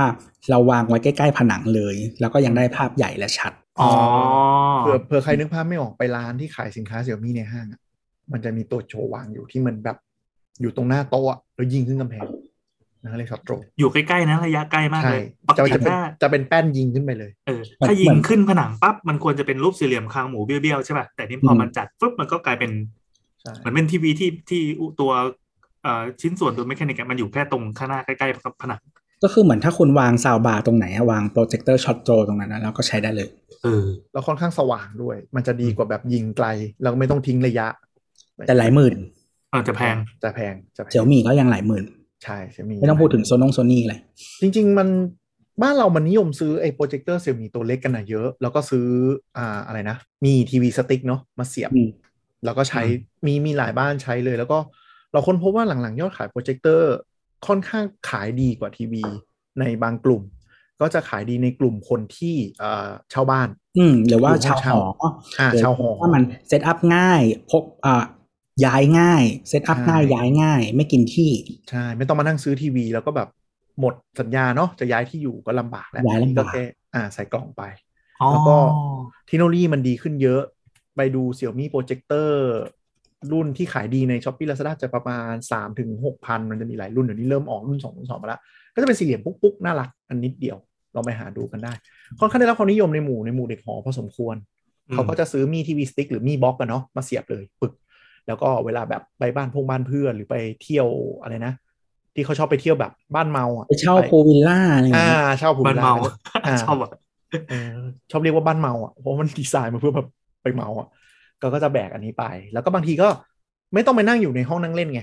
ก็ไปนั่งอยู่ตรงพูลวิลล่าแล้วยิงเข้ากำแพตรงไหนก็ได้ ตรงไหนก็ได้อ่าที่พอมีผนังใช่อะไรอย่างเงี้ยก็ก็ค่อนข้างนิยม แต่ข้อเสียคือโอเค ภาพมันไม่ได้สดเท่าทีวีเลย เสียงก็ก็ไม่เป็นไรเมาอยู่ อ่าอ่ามันจะประมาณนั้นอะเอาไว้เปิด MB เปิดเปิดสคริปต์ทั่วไปไม่ได้ซีเรียสอะไรเงี้ยเหมือนเปิดบอลในร้านเหล้าอะเออเออประมาณนั้นอะเปิดเปิดเป็นความสนุกมันไม่ได้อยู่ที่ภาพชัดไงอืมอ่าใช่ใช่เพราะว่ายังไงหลักๆก็คือ engage กับเพื่อนอยู่มันจะมีกลับมากลับมากลับมาฟรีสไตล์ไม่ไม่ก็กำลังจะบอกว่ามันมีตลาดตรงนี้อยู่แล้วก็โปรเจคเตอร์ตัวดีตัวดีขึ้นหน่อยของจีนนะ ก็มี OS ในตัวเหมือนฟรีสไตล์คือหมายความว่าคือคือถ้าเราดูแอปจีนอะไรอย่างเงี้ยมันก็เปิดในนั้นได้เลยเป็น Android base เหมือนกัน แต่สิ่งที่ฟรีสไตล์เขาเคลมว่าเขาต่างจากชาวบ้านอะ ก็คือเขาบอกว่าลำโพงเขาเทพด้วย นั่นหมายถึงว่าคุณอาจจะปิดจอ แล้วหมุนขึ้นตั้งก็จะได้เป็น speaker 360องศาใช้ในห้องได้ด้วย และอีกอันที่เขาเคลมว่าเขาเทพกับโปรเจคเตอร์ที่เขาไม่อยากได้โปรเจคเตอร์เนี่ยเนื่องจากมันเป็น smart smart projector แหละ คือเอาไปยิงตรงไหน calibrate ภาพไม่เบี้ยว ใครใช้ใช้โปรเจคเตอร์มันจะยังมีความปวดหัวต้องมานั่งจิ้มนึกออกปะ อ่าไม่ต้องไม่ต้อง calibrate เองอะใช่ อันนี้ auto ทั้งหมด auto calibrate แม้กระทั่งไซส์ auto calibrate แม้กระทั่งสีของผนัง อันนี้น่าสนใจ อ่าเออก็คือ usage มันบอกว่าฟรีสไตล์ใช่ไหมก็คือใช่เราไปไหนก็ได้นู่นนั่น แต่ว่าคือถ้าถ้าคุณแบบว่าใช้แบบ stationary หมายถึงว่า วางกับที่ใช้ที่เดิมตลอด หรืออะไรแบบเนี้ย มันก็อาจจะมี product ทดแทนที่ไม่ต้องแพงเท่านี้ก็ได้ใช่อันนี้ก็คือก็หิ้วไปจริง ๆ ดีไซน์มาเพื่อหิ้ว ดีไซน์มาเพื่อขาตั้งก็เป็นที่หิ้วไงอ่า มีขาตั้งมีที่หิ้ว มีลูกเล่นนะมีเคสเริ่มเริ่มจะขายของของแบบของประดับแล้วมีเคส มีฝาปิดอย่างที่มีแอนบอก แล้วก็อีกอันนึงที่เราอืมว่าน่าสนใจก็คือ จับไปห้อยตรงโคมไฟได้ คือมันมีอะแดปเตอร์อันหนึงอืมเป็น accessory นะซื้อขั้วแล้วนะขั้ว e เจ็ดอะไรอย่างนี้เลยปะไม่น่าน่าจะไม่แน่น่าใจจะใช่เป็นอ่าใช่ขั้วขั้วอีเจ็ดเลย ก็คือตูดเป็นเกลียวอะ มาเสียบปุ๊บแล้วก็ไปเสียบเป็นหลอดไฟได้เลย ทำงานตรวจเป็นคือที่อเมริกามันเรียกว่าขั้ว e ยี่สิบเก้ามั้ง a ยี่สิบเก้าโทษทีครับมีเคส เคสนี่แม่งเหมือนกับติ๊บจริงว่ะเออเออเออเคสก็ขายใช่ปะคือเคไอสก็ตัวเนี้ขายยสกินก็ขาย ตัวที่ขายมันคือเป็นสีขาว แล้วไอ้สีอื่นๆไม่แน่ใจว่าว่าเป็นเอามาแรปหรือเปล่าหรือว่ามันเป็นตัวมันเลย น่าจะเป็นน่าจะเป็นสติกเกอร์ว่ะ อันนี้ไม่ a แน่ใจสิบเก้าโทษทีที่อเมริกาเอ่อไซส์ประมาณ e ยี่สิบเจ็ดเขาจะเรียกว่า a สิบเก้านะแต่ว่าบ้านเรายุโรปเนี่ยจะเรียกว่า E ยี่สิบเจ็ดนะครับคือตัวเดียวกันใช่ไหมใกล้กันแต่ว่าส่วนใหญ่จะใช้ของด้วยกันได้ อ๋อ โอเค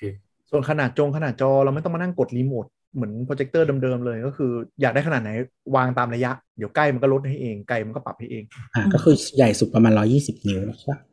ร้อยนิ้วร้อยนิ้วร้อยนิ้วเหรอแปดเออแล้ฟุตวก็แปดฟุตแล้วก็มี ให้เลือกหลายสีนะครับก็เป็นธีมปีนี้อีกอย่างหนึ่งของซัมซุงค่ะ แล้ว to be fair ทีเส้นซัมซุงเนี่ยมันก็ไม่ได้แย่มากหมายถึงว่าอย่างน้อยก็มี Netflix มีแต่ไม่มี Disney Plus แต่ก็สามารถ AirPlay แล้วก็อ่า Google Cast ขึ้นไปได้ มันก็แค่ค่อนี้นก็ข้างจบสะแล้วดวอะกเยอะเออไม่ต้องใช่ไม่ต้องต้องการอะไรเพิ่มเลยใช่เราว่าอันเนี้ยมันคิดต้องการมันคิดลดรามาดีคามมาก มันตั้งใจมากที่จะทำมาให้ได้ขายจริง ๆ ไม่ใช่แค่เป็นตัวตัวทดลองใช่อะใช่ อันนี้มาเงียบนะ ไม่มีกระแสเลย ไม่มีไม่มีข่าวแล้วก็โผล่มา ปั้ง อืม เราชอบนะ เราชอบจนกระทั่งได้รู้ราคาก็จริงๆราคาไทยนี้ตั้งเท่าเมืองนอกเลยนะฮะสามหมื่นครับสามหมื่นตอนแรกเราคิดว่าสามหมื่นกว่าด้วยซ้ำแต่พอเออเหมือนราคาขายจริงไม่ถึงสามหมื่นก็ทอยร้อยทอนร้อยหนึ่งเก้าทอนร้อยมั้งเออใช่คือราคาอเมริกามันเปิดมาแปดเก้าเก้าเนาะซึ่งราคานี้ไม่รวมภาษีนะครับ ก็แต่ปทูระมาบีณแฟร์มันเป็นเฮดดีเองนะโว้ยก็คอนเวิร์ตมาที่ไทยเลยก็โอเคประมาณเท่ากัน แต่ว่าของไทยรวมภาษีแล้วเนาะใช่แต่มันไม่ใช่ 4K ไงมันเป็นแค่เฮดดีนะโว้ยคือยูสเซหลัจงบ้านไม่นะใช่อะไรอยู่แล้วอืมแต่แต่ถ้าถามเราอะ ใครเป็น early adopter ตัวเนี้ยซื้อว่าเราไปอวดเพื่อนได้แน่นอน แต่ถ้าถามว่าถามเรานะ มันต้องไฟล์จูนนะรุ่นหน้าก็มันจะลงตัวกว่านี้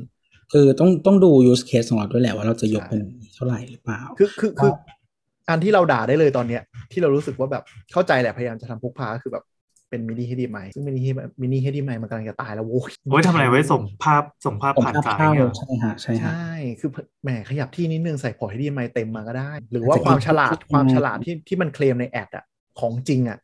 จะฉลาดจริงหรือเปล่า เดี๋ยวไม่ใช่ดุกดุกดิกดิกภาพปรับองค์เออ calibrate สีเพี้ยนอีกอะก็รอดูนะฮะเฮ้ยเพิ่งเห็นว่าเป็น Alexa ว่ะ มี Alexa ในตัวปะเออ นางเป็น Bixby and Alexa โอ้อืมอ๋ อมีฟีอีกฟีเจอร์หนึ่งที่นางพยายามอวด แล้วเราก็ไม่เข้าใจว่ามันมันมันจำเป็นหรอกก็คือ มันสามารถ sync คอนเทนต์เดียวกับทีวีซัมซุงในบ้านได้คือหมายถึงว่าเราเอาอันนี้ไปตั้งห้องนั่งเล่นใช่ไหมแล้วเปิดไปอยู่ ก็สามารถ sync กับทีวีเครื่องอื่นในบ้านได้อืมหมายถึงว่าเปิดพร้อมกันอะเปิดบอลหลาย ๆ ห้องเนี้ยนะใช่ใช่อืมประมาณนั้นแหละอ๋ออ๋ออาจจะเหมาะกับแบบ เรานึกถึงพวก American party เนาะที่แบบไปบาร์บีคิวในสวนแล้วที่เหลือก็นั่งอยู่ห้องนั่งเล่นอะไรเงี้ยอาจจะเปิดให้มัน sync กันเดินเข้าเดินออกได้ อืมคือ Alexa เนี่ย Amazon เขาทำแบบว่าให้ไปใส่ที่ไหนก็ได้แล้วแต่มึงเลยอยากใส่ที่ไหนก็ใส่นะเพราะฉะนั้นจริงๆคุณจะเจอ Product ที่ขายที่อเมริกาแล้วแบบมี Alexa แบบเยอะมากไม่ว่าจะเป็นสวิตช์ไฟเทอร์โมสแตทรถยนต์อืมอะไรนะถ้าถ้าใครแบบว่าไม่ได้ทำเองหรือว่าไม่มีเงินทำเองหรือว่าอะไรเงี้ยก็คือมี Alexa แต่ว่า Google มันจะยากกว่านั้นนิดนึง ไม่ได้แบบใส่อะไรก็ได้ก็ต้องมาแบบคุยกับ Google ก่อนนะฮะส่วนพี่แอนพี่แอนอ่าฝาฝาปิดเลนส์เป็นเป็นของมาให้ในกล่องครับ โอ้แต่รู้สึกเหมือนจะไม่มีอะแดปเตอร์อะแดปเตอร์ก็คือไอ้ตัวตูดปะ Raptor นั่นต้องซื้อแยกอยู่แล้วเขาบอก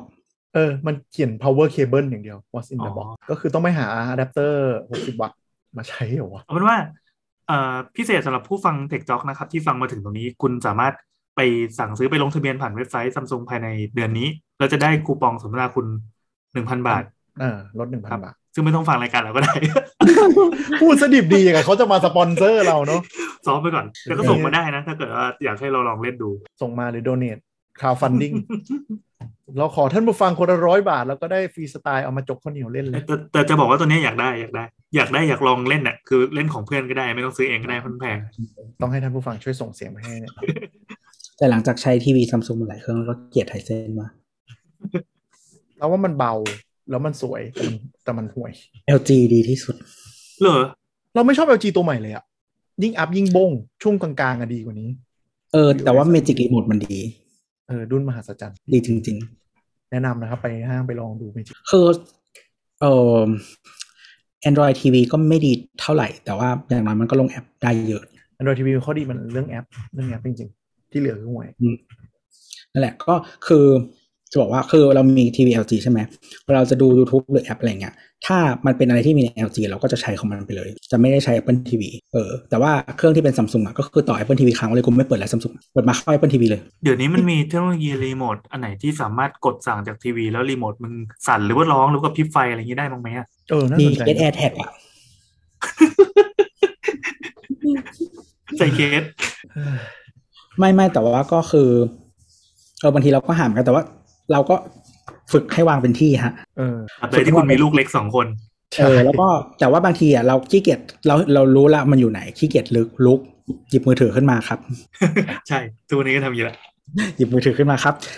LG Samsung อะไรก็ได้นะฮะ ใช้ได้นะฮะ แล้วก็ Apple TV ก็มีเรียบร้อยนะฮะ ถ้าคุณใช้ iPhone นะฮะ ครับ ไม่ได้อะพันสิยังพันยังนี่วันนี้เหมือนมีหลายเรื่องกูจะดึกฟรีสไตล์อ๋นะอเมื่อกี้ เออฟรีสไตล์ฟรีสไตล์ อ๋อที่มีอันนึงซัมซุงก็จอตั้งอะอะไรฮะเปิดตัวอย่างอลังการก็คือเอามอนิเตอร์ 50 นิ้วที่เป็น super wide screen อะไร ultra wide screen ของตัวเองอะมาจับตั้ง แล้วบอกนี่แหละนวัตกรรม มันคือของเดิมหรือว่ามันเป็นของใหม่ เป็นรุ่นใหม่ รุ่นรุ่นอ่าซีรีส์โอดิซีก็คือมอนิเตอร์ซัม Odyssey ซุงอะอ่าอ่าจะซื้อ 49 นิ้วมั้งบ้านเราก็มีขายอยู่เวลาไปร้านคอมแล้วจะแบบจอมันยาวๆแบบ เป็นพืดเลยอะอืมก็ก็ก็เปิดตัวตัว vertical screen ใครจะเอามาใช้ตั้งวะยกเว้นแบบเอคอนเซปต์ของ LG อะ มันชื่อ Odyssey Arc จอโค้ง 4K 55 นิ้ว ปรับจอแนวตั้งได้ของ LG มันจะมีคอนเซปต์ที่เป็นเหมือนเครื่องวงกลมอะอ่าอ่าอ่าที่จอเหมือนล้อมตัวเราอะ มองขึ้นอ่ามองลงก็คืออยู่ในนั้นนะฮะแต่เป็นคอนเซปต์เฉยคือ จะว่ายังไงดีอะ คือ คือมันเราว่าซัมซุงมันก็เปิดตัวจอ 49 นิ้วตัวใหม่ แล้วไม่รู้จะมีกิมมิกอะไรนอกจากว่า อ๋อ รุ่นเนี้ย เพิ่มขาหมุนด้านหลังให้ตั้งขึ้นได้ ก็ไม่รู้เขาบอกว่า use case ก็คือเวลาตั้งขึ้นอะ มันจะทำตัวเหมือนเป็นมอนิเตอร์ ประมาณไซส์20นิ้ว21นิ้วเนี่ยสามๆใช่จอได้ เออสองสองสามอันได้าก็ประมาณว่าก็ก็เหมาะกับการแบบอะจอล่างเอาไว้ทำเขียนโค้ด จอบนเป็น call แล้วก็จอบนสุดเอาไว้ดู YouTube ตอนอู้งานอะไรอย่างเงี้ย แล้วก็เอ็นบอกไปนั่งดูสามนี่ขนาดซึ่งซึ่งก็ดูแถๆอะถ้าถามเรานะ ค่อนข้างแถเลยแหละ เออไว้แน่นอนอะแล้วก็อย่างนี้เอา ก็ก็เลยไม่ค่อยเข้าใจเขาเหมือนกันว่ายังไง แต่แต่เขาเคลมว่าแบบกลุ่มที่น่าจะขายได้คือกลุ่มสตรีมเมอร์ก็คือสตรีมเมอร์เผื่อใครไม่รู้เนาะเขาจะมีหลายจออยู่แล้วก็คือจอที่เขาเล่นเกมอืมจอที่เขาไปดู feedback จากคนทางบ้านนะอืมแล้วก็จอที่เอาไว้ อ่ากดเอฟเฟกกดหรือเอฟเฟว่ากต์หรือว่าเป็นเป็นโปรแกรม stream อะเขาจะแยกกันใช่ แต่ว่าไปซื้อพวกแบบ Elgato อะไรอย่างเงี้ยที่กดกดกดกดเป็นปุ่มจริงอะ ใช่ดีกว่าเหรอวะไม่ไม่อันนี้พูดถึงตัวจอพูดถึงตัวจอ ซึ่งซึ่งประเด็นก็คือถ้า budget ซื้ออันเนี้ยมึงสามารถซื้อจอแยกกันก็ได้อยู่แล้วไงอืมก็เลยไม่รู้ว่าจุดประสงค์เขาขายใครหรือยังไงก็ก็ดูเป็นความแท้ๆนิดนึงความว้าวความว้าวมันขายได้เออไม่แต่ CX มันเป็นอย่างนี้อยู่แล้วแหละอืมใช่ใช่แต่ว่าแต่ว่าอ่าจอ 49 นิ้ว Odyssey เนี่ย มันก็มีตลาดอยู่แล้วที่คนชอบแบบความยาวความว้าวอลังการอืมเคยเห็อันนนี้ไงบ้านหนึ่งที่อืมที่ทำเป็นเก้าอี้เอ็นเอ็นอะ อืมอ่าอ่า มันทำเป็นห้องห้องเล่นเกมห้องเก้าอี้สวรรนอนค์อะอืมเออ แล้วก็ปรับให้เอนไปหน่อยนึงแล้วก็ fix แขนให้ดีๆเอาคีย์บอร์ดตั้ง แล้วจอเนี่ยมันก็อยู่ข้างหน้าลอยอยู่มันแล้วเปิดมันเปิดหนังโป๊ที่เป็น POV อะใช่ แต่แต่ก่อนตอนที่ภาพออกมาในใน comment อะไรนะ comment ต่างๆก็แบบ มันดูไม่ดีกับคอเลย ในการนั่งเงยเนี่ยดูไม่น่า work อย่างรุนแรงเลยอะไรอย่างเงี้ยแต่กลุ่มกลุ่มคนเล่นทีวีอ่าอันเนี้ยเขาเรียกว่ามันยิ่งกว่า ultrawide อะ อะไรสัอืกมอย่างอะ มันมีกลุ่มที่คนชอบจอไซส์นี้อยู่แล้ว มันจะเหมือนประมาณจอสามสี่อะ แต่ว่ายืดออกไปเป็นเป็นประมาณสองจอกว่าๆแล้วคนที่เขาซื้อจริงจังเขาซื้ออันเนี้ยแล้ว stack กันสองอันเลย อืมแบบพืดเต็มเต็มๆสองอันบนล่าง ก็ไม่รู้เหมือนกัน ก็รอดู ถือว่าเป็นเป็นเป็นอะไรที่มาแย่เขาเรียกว่าแย่งแย่งพาดหัวข่าวแล้วกันว่าก็ในส่วนคนซื้อคนซื้อไม่บ่นฮะคนซื้อไม่บ่นจริงจริงก็เชื่อว่าสิ่งเหล่านี้ดีที่มีอะ เกิดไม่เกิดก็อีกเรื่องหนึ่งอืมครับๆก็เป็นหมดต่อไปซัมซุงมีนี่ด้วยที่เปิดตัวในงานนี้นะฮะ ก็คือซัมซุง B Spoke จริงๆมีของขายอยู่แล้วแหละ เป็นตู้เย็นที่เปลี่ยน panel ข้างหน้าได้เป็นสีที่เราต้องการ ชื่ออะไรนะขออีกทีดิ Bespoke ครับผมอ่า Bespoke นะฮะ แต่ว่าปีนี้ก็คือเพิ่มสีนะครับเออมันเลือก finish ได้จะเป็นแบบ gloss หรือเป็น matte อะไรอย่างเงี้ยเป็นกระจก matte กระจก gloss อะไรเงี้ยแล้วก็ปีนี้เพิ่มสีขึ้นมา แล้วก็เพิ่มอุปกรณ์ที่ ใส่ panel เอ่อ Bespoke เนี่ยเข้าไปได้แบบเครื่องซักผ้าอบผ้าใดๆอะไรเงี้ยนอกจากตู้เย็นตอนนี้มีแค่ตู้เย็น มันเหมือนบ้านเป็เรานชุดมี built-in เลยใช่ไหมใช่ใช่ใช่เออแต่ว่าคือถ้าถ้าเทียบกับกับตู้เย็น built-in อะตู้เย็น built-in อาจจะแพงกว่าอยู่หน่อย อืมอืมแต่อันนี้มันเหมือนมันเหมือน customize ได้ว่าแบบเหมือนตู้อีเกียคือหมายถึงว่า อ่าก็เลยนะ ความจุเท่านี้จะเลือกเป็นแบบบานใหญ่บานเดียวใช่ไหมอืม บานใหญ่บานเล็กข้างล่างอะไรอย่างนี้ก็ได้ แต่แต่อันที่มันทำเป็น French door จริงๆมันคือตู้สองอันนะคะ ไม่ใช่ French door แท้ French door คือเปิดตู้กับข้าวนะฮะ French door คือตู้กับข้าวอืมอืมอืมอืมนั่นแหละครับ ซึ่งก็คืออันเดียวนะ อันที่มันเป็นสามคอลัมน์ก็คือตู้เย็นสามตู้ ไม่แน่ใจของปีใหม่อะแต่ปีปัจจุบันน่าจะประมาณนั้นเชียก็ต้องหาปลั๊กสามจุด พักไม่เท่าไหร่ จริง ๆ ตู้มันหนาอ่าอ่า เพราะมันต้องมีฉนวนกลาง ซึ่งมันไม่จำเป็นถ้าคุณใช้ French door อะเฮ้ยลองเล่นในเว็บหนุกมากเลยเว็บของซัมซุงใช่ใช่คนนั่งจิ้มบีอยู่สเหมือนโปกันเนี่ยเออจิ้มแล้วเราก็เลือกสีเลือกอะไรอย่างเงี้ยมันสวยมันสวยแต่มันแพง เออ แล้วว่ามันน่าจะมันมันจะเป็นตู้แยกกันจริงเหรอวะถ้าใช่นี่ก็หา ไปดูที่โชว์รูมเอออ๋อจริงๆถ้าถ้าไปหมวดของใช้ในบ้านจริง ๆ ปีนี้ที่เห็นเทรนด์พวกเจ้าเล็ก ๆ เนาะที่เขาจะมาเปิดตัวเทคโนโลยีหรือโฮมยูสอะส่วนใหญ่จะเป็นเทรนด์เรื่องของการลดการสัมผัสพอสมควร ก็จะเป็นแบบ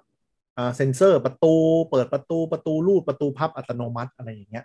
ที่เห็น smart home นะ ที่เป็นเทรนด์ที่เห็นเยอะ ไม่ค่อยมีอะไรก็เดิมอืมก็เดิมๆเราว่า smart home ตอนนี้ยังยังหาทางไปไม่ค่อยถูกว่าจะไปทำยังไงให้มันฉลาดขึ้นกว่านี้ๆก็จริงซัมซุงมันจะมีชื่อ Home Hub มั้งเป็นจอแนวตั้งที่แบบไว้ควบคุม SmartThings ใดๆได้แล้วเขาก็เหมือนปรับ protocol SmartThings แต่เราไม่เข้าใจมันต่างจากเดิมยังไงอะก็ต้องรอดูไปก่อนแต่ว่าของที่มีขายอะหมายถึงว่าตัว hub อะ มีแค่เกาหลี เออ มันมันยังงงๆอะในทางที่จะไปเรื่องคุยกันด้วยเรื่อง infra ด้วยเรื่องอะไรด้วย แต่เราเห็น smart home ที่บ้านเราทำแบบที่ work ที่สุดนะ ก็คือพยายามจะเซเอาแบบอะไร Apple Home Kit ทั้งหมด แล้วก็เอา iPad mini หนึ่งอัน เป็นเป็นแผงติดแม่เหล็กไว้ในบ้าน เออจริงๆ ถ้าคุณใช้ Google อะฮะใช้ Nest Nest Hub ก็โอเคนะครับ ใช้ แต่ว่า Google มันทำไม่ดีเท่า Apple อะ คือคือเราก็มี Nest Hub อยู่ตรงหัวเตียงอยู่หนึ่งใช่ไหมไม่ไม่ดีเท่า Apple คือไงรู้ป่ะ interface บางอย่างอะใช้ได้บน Nest Hub เท่านั้นบนมือถือหรือ i- หรือแท็บเล็ตอะใช้ไม่ได้ใช้ได้ไม่ครบ มันควายมากแล้ว แล้วมันมันจำกัดประเทศด้วย อย่างเช่น Google Home ในไทยอะตั้ง shortcut ไม่ได้จากแอป ต้องสั่งด้วยเสียงว่ากูจะตั้ง shortcut แล้วเดี๋ยวมันจะวิ่งเข้าหน้าตั้ง shortcut ได้ มันเรียกว่า routine นะฮะเออแต่ของ routine Apple อะ Apple อะทำได้หมด แล้วอะไรรู้ป่ะคือ คือไอตัว Nest Hub อะเออคือ อย่างตัว gate gate opener ที่เราขายอะไอที่มันเป็นอะไรวะที่เปิดประตูรั้วอะอืมถ้าเป็น Apple อะ interface ทุกอันอะเหมือนกันก็คือกดใช่กดแล้วประตูเปิดประตูปิดใช่ปะของ Google อะกดไม่ได้ถ้าใช้มือถือ ต้องสั่งด้วยเสียงเท่านั้น ยกเว้นคุณมี Nest Hub แล้วคุณถึงจะกดได้ เออเออ Google มันชอบ คือมันมันทำอะไรได้เยอะแต่มันชอบทำอะไรควายๆอะ แล้วก็ระบบใช่เหมือนกัน doorbell doorbell ของ Google อะที่วันก่อนเราโชว์เคนกับพี่แอนนะก็คือว่าอืมถ้าคุณใช้กับ Apple นะครับ เออพอคุณมันเป็นกริ่งวิดีโอใช่ไหมกดกริ่งปุ๊บ ทุกอุปกรณ์ที่คุณตั้งไว้จะมาพร้อมภาพ มือถือ Mac iPad และ Apple TV อืมมาพร้อมภาพและเสียงทั้งหมดอืมถ้าคุณใช้อันนี้ต่ออันนี้กับ Google อะจะขึ้นบน Nest Hub เท่านั้น มือถือจะแค่ดังแต่ไม่มีภาพ เอออะไรประมาณเนี้ยคือคือเราว่า Google อ่าตัว Google ระบบ Google Home อะทำอะไรได้เยอะกว่า แต่แต่บ้าๆบอๆอย่างเงี้ยเยอะมันต่อของได้เยอะกว่า แต่ว่าใช่คือถ้าต่อถ้าต่อแล้วดีอะ Home Kit ดีกว่าตอนนี้อ่าแต่ Home Kit อะบางทีบางหลาย product เลยแหละ ใช้ feature ไม่ครบได้ไม่ครบ ใช่ใช่ใช่อ่าแต่ก็คือคือจะใช้งานง่ายกว่า UI ง่ายกว่าเข้าไปในแอป Home แล้วก็มันอินทู i ทีฟกว่ากดอะไรง่ายกว่าเยอะเลย เพราะว่าอย่างนี้ Google ให้ผู้ผลิตเขียน UI เอง ใช่มาเลยเละเทะส้นตีนมากก็ก็ที่เห็นนะก็คือมีตังค์หน่อยเนาะซื้ออะไรที่มัน compatible กับ Apple Home Kit แล้วก็เอา iPad mini ตัวเก่าก็ได้อะแปะเป็นรีโมทไว้ที่บ้าน เพราะไอ้ Nest ครับที่เรามีไอตัว Nest อะมันช้าเว้ย คือ CPU มันห่วย แล้วมันนี่มันกระตุกเออมันอย่างนี้ด้วยคือของ Google อะมันจะวิ่งผ่านอินเทอร์เน็ตใช่ปะของ Apple อืมมันจะวิ่งเป็น local เพราะฉะนั้นเวลาคุณสั่ง automation ยังไงก็ตามของ Apple มันจะเร็วกว่า นะครับก็ก็ดู CES ดูดูของ Home Use ไม่ค่อยมีแล้วน่าสนใจแบบ ก็มีประตูเลื่อนเปิดอัตโนมัติ อะไรไม่ไม่ใช่เซ็นเซอร์นะ แบบ ต้องมีมือถือบลูทูธเนาะที่เป็นเอ่อเป็นเป็นคนที่ register ไว้ถึงจะเปิดอะไร แล้วก็มีอันนึงเป็น speaker ที่ที่เหมือนทำออกมางงๆอะคือ project เสียงไปที่ตรงข้างหน้าจุดที่คนอยากได้ยินเท่านั้น คือเวลาเราเรามีลำโพงที่บ้านเนาะมันจะดังไปทั่วห้อง อันนี้คือจะดังไปที่ตำแหน่งที่เรากำหนด ซึ่งก็คือข้างหน้าโดยตรง เหมือนเหมือนหูฟังแต่เป็นลำโพง ก็แต่ถามว่าคนข้างๆ ได้ยินไหมก็ได้ยินแต่เบาลงเหมือนที่คอฟอเขาใช้ป่ะเออ ใช่ใช่มันคือเทคโนโลยี project เสียงไปทางที่ต้องการอะซึ่ง use case เราก็ยังไม่แน่ใจว่าทำอะไรแต่ว่า CES มันมีมันจะมี product ประมาณนี้เยอะคือ กูทำได้อะยังไม่รู้ทำอะไรอะแต่เอามาโชว์ก่อนละกันเผื่อบางทีก็เดี๋ยวอยากให้มันมี feedback กลับมาอะไรเงี้ยครับ เดี๋ยวอ่าใช่ก็ใช่สองสามปีอาจจะ พัฒนาดีขึ้น คือถามเรามันก็คงมีตลาดอย่างเช่น ทีวีจะซื้อไปเอาเทคโนโลยีไปใช้สำหรับอ่าพ่อบ้านดูบอลตอนเมียหลับแล้วอะไรอย่างเงี้ย มันก็มีใส่หูฟัง อะไรนะใส่หูฟัง มันร้อนหูดูไม่ได้บลเออชั่วก็โมหูฟังไอ้นี่ไง ใช่ที่อยู่บนใช่เสาก็กลุ่มไอ้โบสซาวลิงที่เป็นมาแปะตรงบ่า ก็มีกลุ่มขายตรงนี้จริง ๆ ก็คือ คนเอาแอบไปดูหนังตอนเมียหลับแล้ว หรือเมียแอบไปดูซีรีส์ตอนผัวหลับแล้วแล้วมีอันนึงแต่ว่าเป็นแบบถูกๆนะของชาร์ปอะก็คือเราไว้ใช้ที่ออฟฟิศเพราะว่าถ้าฟังทั้งวันอะมันจะร้อนหูอืมแล้วก็เปิดเบาๆเอา ถ้านั่งถัดไปสองทีก็คือจะไม่ได้ยิน อ่า แต่อันนี้ก็คือไม่ต้องมาพาดไม่ต้องมาชาร์จแบตไงยิงมาจากทีวีแบบ project ไปได้อะไรอย่างเงี้ยไม่ลำบากขนาดนั้นก็ไม่รู้ who knows อาจจะเป็นมาขำๆแล้วก็หายไปก็ได้ แล้วก็อันนี้มีอันนึงอีกอันหนึ่งที่ที่ชอบเป็นการส่วนตัวอันนี้ไปหมวดอื่นๆก่อนไปเดี๋ยวไปหมวดสุดท้ายคือเราเตอร์เว้ย ที่มีเสาอัตโนมัติของ TP-Link โคตรเท่คือเผื่อใครไม่รู้เนอะเราเตอร์รุ่นท็อปมันจะมีประมาณแปดเสาสี่เสาอะไรอย่างงี้ใช่ป่ะครับเกลียดมากอันนี้เลยอะอืมอันนี้เสาอะคือคือเดี๋ยวนี้หา หาของที่ internal antenna แทบไม่ได้เลย ก็มีครับสุด อืม แต่ว่ามันพ o ูฟแล้วไงว่ายิ่งความถี่ห้ากิกอะมันต้องมีเสานอก ใช่ใช่ดีกว่าแต่หมายจริถึงงๆว่า คือคือเราอยู่คอนโดไงอื มมันไม่ไม่ได้ต้องกว้างกรขนาดนั้น เออ ไม่ต้องการคือต้องการตัวเดียวคือรุ่นที่ส่วนใหญ่จะเป็น internal antenna มันจะเป็น mesh เป็นเมชซึ่งจริงๆกูก็ไม่ต้องการ ก็ซื้อเมชแล้วก็ไม่ต้องต่อโนดดิก็ได้แหละ แต่รุ่น mesh มันมีปัญหาอะไรรู้ป่ะส่วนใหญ่อะแอป control เท่านั้นแล้วมันจะตั้งอะไรไม่ค่อยได้ ใช่ใช่ใช่ก็เขาไม่ได้ให้ power user ใช้เขาให้ home user plug and play ก็นั่นแหละคือไม่คือบางยี่ห้อมันจะทำแบบว่าตั้งได้ทั้งสองแบบ ubiquity ไงไปดิมีอยู่ขี้เกียจ ไม่ใช่ Ubiquiti มันต้องซื้อหลายอย่าง แต่แต่แต่ใช่ก็คือเทรนด์ของเราเตอร์ก็คือ คือด้วยด้วย speed มันเพิ่มขึ้นด้วยแหละ แล้วก็เทคโนโลยีของ Wi-Fi มันเพิ่ม เพราะฉะนั้นเสามันก็จะเพิ่มขึ้น แล้วก็ความถี่เยอะ coverage มันจะน้อย เพราะฉะนั้นเขาก็ต้องคิดว่าทำยังไงให้มันเร็วที่สุด ก็คือแทนที่จะแบบเหมือนเราเคยพูดไปตอนแรก ๆ เลยเนาะว่าอยากให้เราเตอร์เร็วยังไงไปเปิดคู่มือซะแล้วดูว่าต้องเซตเสายังไงนี่ย้ำไว้นะครับ บางคนเดินไปบางบ้านนั่นคือเอาเราเตอร์วางไว้แล้วดึงเอาเสาตบเข้ามาตรงกลางขึ้นไปทั้งหมด เออคือปะคือปลายเสาที่ชี้ไปไม่ใช่ทิศทางของสัญญาณนะครับ ใช่ มันจะออกข้างๆนะ ปรับตามคู่มือ ปกติแล้วมันจะออกมันจะออกข้างๆ มันจะไม่ใช่ปลายเสา เพราะฉะนั้นอะคุณไปทางไหนไปข้างๆนะ มันเป็นอิทธิพลจากแฮร์รี่พอตเตอร์เว้ยคืออะไรเงี้ยเวลาเอาไม้คาทาไปเสกแล้วแบบมันพุ่งไปข้างหน้า ไม่แต่จริงๆเพราะว่ามันเป็น คือมันเป็น common sense หรอกปะถ้าเราเห็นเสาอะเออ ปลายอะมันควรจะแรงสุดหรอกไหมแต่ว่าจริงๆอะมันไม่ได้ยิงตรงไงมันยิงไปข้างมันออกเป็นเป็นแพรออกไปๆเออเพราะฉะนั้นอะเออตั้งเสาก็คือ ถ้าอยู่ตรงไหนฮะเอาข้างๆหันเสาหันฮะใช่แต่ว่าเขาอะไม่แนะนำให้เอาเสาทั้งหมดอะตั้งฉากกับพื้นเพราะมันจะออกด้านข้าง มันไม่ได้ขึ้นไปข้างบนข้างล่างต้องไปเลยในทุทางกทางไปเปิดดูทุกรุ่น ยกเว้นเราเตอร์แถมนะเราเตอร์แถมจีมันจะไม่มีเราเตอร์ที่ดีหน่อยหรือว่าซื้อมาเงี้ยทุกรุ่นจะมีวิธีการเซตเสา คือส่วนใหญ่จะให้กลางออกมา 45 องศา แล้วทำมุมให้ได้มากที่สุด อันนั้นคือ coverage ดีที่สุดทีนี้ไอ TP-Link อะตัวท็อปก็เลยแก้ปัญหาด้วยกันว่า อ๋อ มึงต้องมานั่งตั้งเสาใช่ปะไม่เป็นไร กูใส่ robot ในเสาเลย เสาจะวิ่งอัตโนมัติเพื่อ coverage ในบ้านดีที่เป็น robot อ่านอ่านอ่านแล้วดูตาม device ที่ใช้ สมมติ device ไปกระจุกน้องนั่งเล่น เบนเสาทั้งหมดมันจะเห็นเครื่องลูกข่ายอยู่แล้ว มันก็จะแบบปรับเสาให้มันเหมาะกับพื้นที่ที่เราใช้ อัตโนมัติไปเรื่อยใช่ถามว่าจะเป็นไหมไม่เท่ไหมโคตรเท่เน้นเท่มันดูๆโรเกีบยอรติกดีไซน์เราเตอร์ทุกอย่าง อ่าโดยเฉพาะรุ่นท็อปท็อปอะดีไซน์จะแบบเกมมิ่งเกมมิ่งโคตรโคตรเกลียดเลยมันไม่มีตัวเลือกให้กูเลย ใช่ ไม่มีเรียบๆสวยอันนี้อันนี้ก็ก็ก็ถ้าอยู่ในเว็บกิกๆหน่อยก็จะมีตัวนี้ที่เป็นแบบคนก็ว้าวนิดอะครึ่งทางแล้วไปอันไปอันที่เป็นฟีเจอร์อันหนึงเนาะโหดๆก็คือเรื่องรถที่ที่ไม่ต้องตามวงการ tech ก็เพจ marketing ก็ไปหมดเลยรถที่เห็นกัน ก็จะมีอันแรกคือ BM เอารถตัวโชว์มา ที่ผิวด้านนอก เป็น e-ink เปลี่ยนสีได้ก็คือเปลี่ยนสีโทนขาวดำได้งงไหมงงไหมตามทันไหมอืมเอาเป็นว่าเรามีรถอยู่คันหนึ่งอืมแล้วไปกดอะไรมันสักอย่างนี่แหละพอกดปั๊บจากคันเดิมที่มันเคยเป็นสีดำกดปรื้สแม่งกลายเป็นสีขาวกดอีกทีปรื้สกลายเป็นสีดำกดอีกทีเป็นลายๆได้ใช่ไหมใช่มันตั้งลายตั้งอะไรได้หมดเลยเพราะมันเป็นจอ เป็นจออ่ารรอบคันแบบตรงบอดี้รถทั้งหมดอะเป็นจออีอิงวัดท่าไม้วัดท่าไม้ได้หมดเลยรอบคันอยากทำอะไรก็ทำแต่เป็นขาวแต่ดำว่ามันนะแต่ว่าอะไรรู้ป่ะรถคันที่มันโชว์อะอื มมันเป็นสีแดงปะฮะตอนแรกอะสีอะไรวะจำไม่ได้อะ แต่ว่าไอ้ฝาน้ำมันอะโดด จริงเหรออืมฝาฝาน้ำมันมันจะโดด คือคือมันเอาไปตั้งโชว์ไว้หน้าทางเข้างาน แล้วสีมันก็วืบไปวืบมาวืบไปวืบมา เป็นก็เรียกเสียงฮือฮาได้พอสมควรอืมถามว่าแบบ อันเนี้ยเป็นสิ่งหนึ่งที่แบบมีทำไม มีเอาไว้อวดให้รู้ด้วยว่ากูทำได้อะ ซึ่งอันนี้เป็นฟีเจอร์สำคัญไงล่ะ คือคือคือนึกสภาพชนทีดิก็แล้วแล้วไงอะใช่ไม่ต้องใช่ไปคิด CS ว่ามันต้องชนด้วยอะเออชนแล้วก็เปลี่ยนสีฮะแล้วก็วิ่งต่อ ใช่ ซึ่งซึ่งโอกาสที่มันจะแบบโอกาสได้ผลิตและใช้เวลาเขาต่ำมเวลาเขาบอกว่าทำหารถสีดำไม่มี ใช่ใช่มันมันนี่แทคืบอกรจะณีเป็นที่ไปเกิดไม่ได้ เกิดเกิดอุบัติเหตุอะไรอย่างนี้เลยเฉพาะ ใช่มันเออมันแทบเป็นไปไม่ได้เลยเว้ยที่ที่มันจะมีแบบเอาไปใช้ได้จริง ๆ อะ เพราะว่า กฎหมายแต่ละประเทศก็ไม่ยอมอยู่แล้ว รถที่มันเปลี่ยนสีไปมาได้อะมันรถสปายเหรอไม่หรอกใช่อาจจะก็อาจอาจมันต้องรอแหละ เพราะว่ากฎหมายหลาย ๆ อย่างอะมันก็ เออ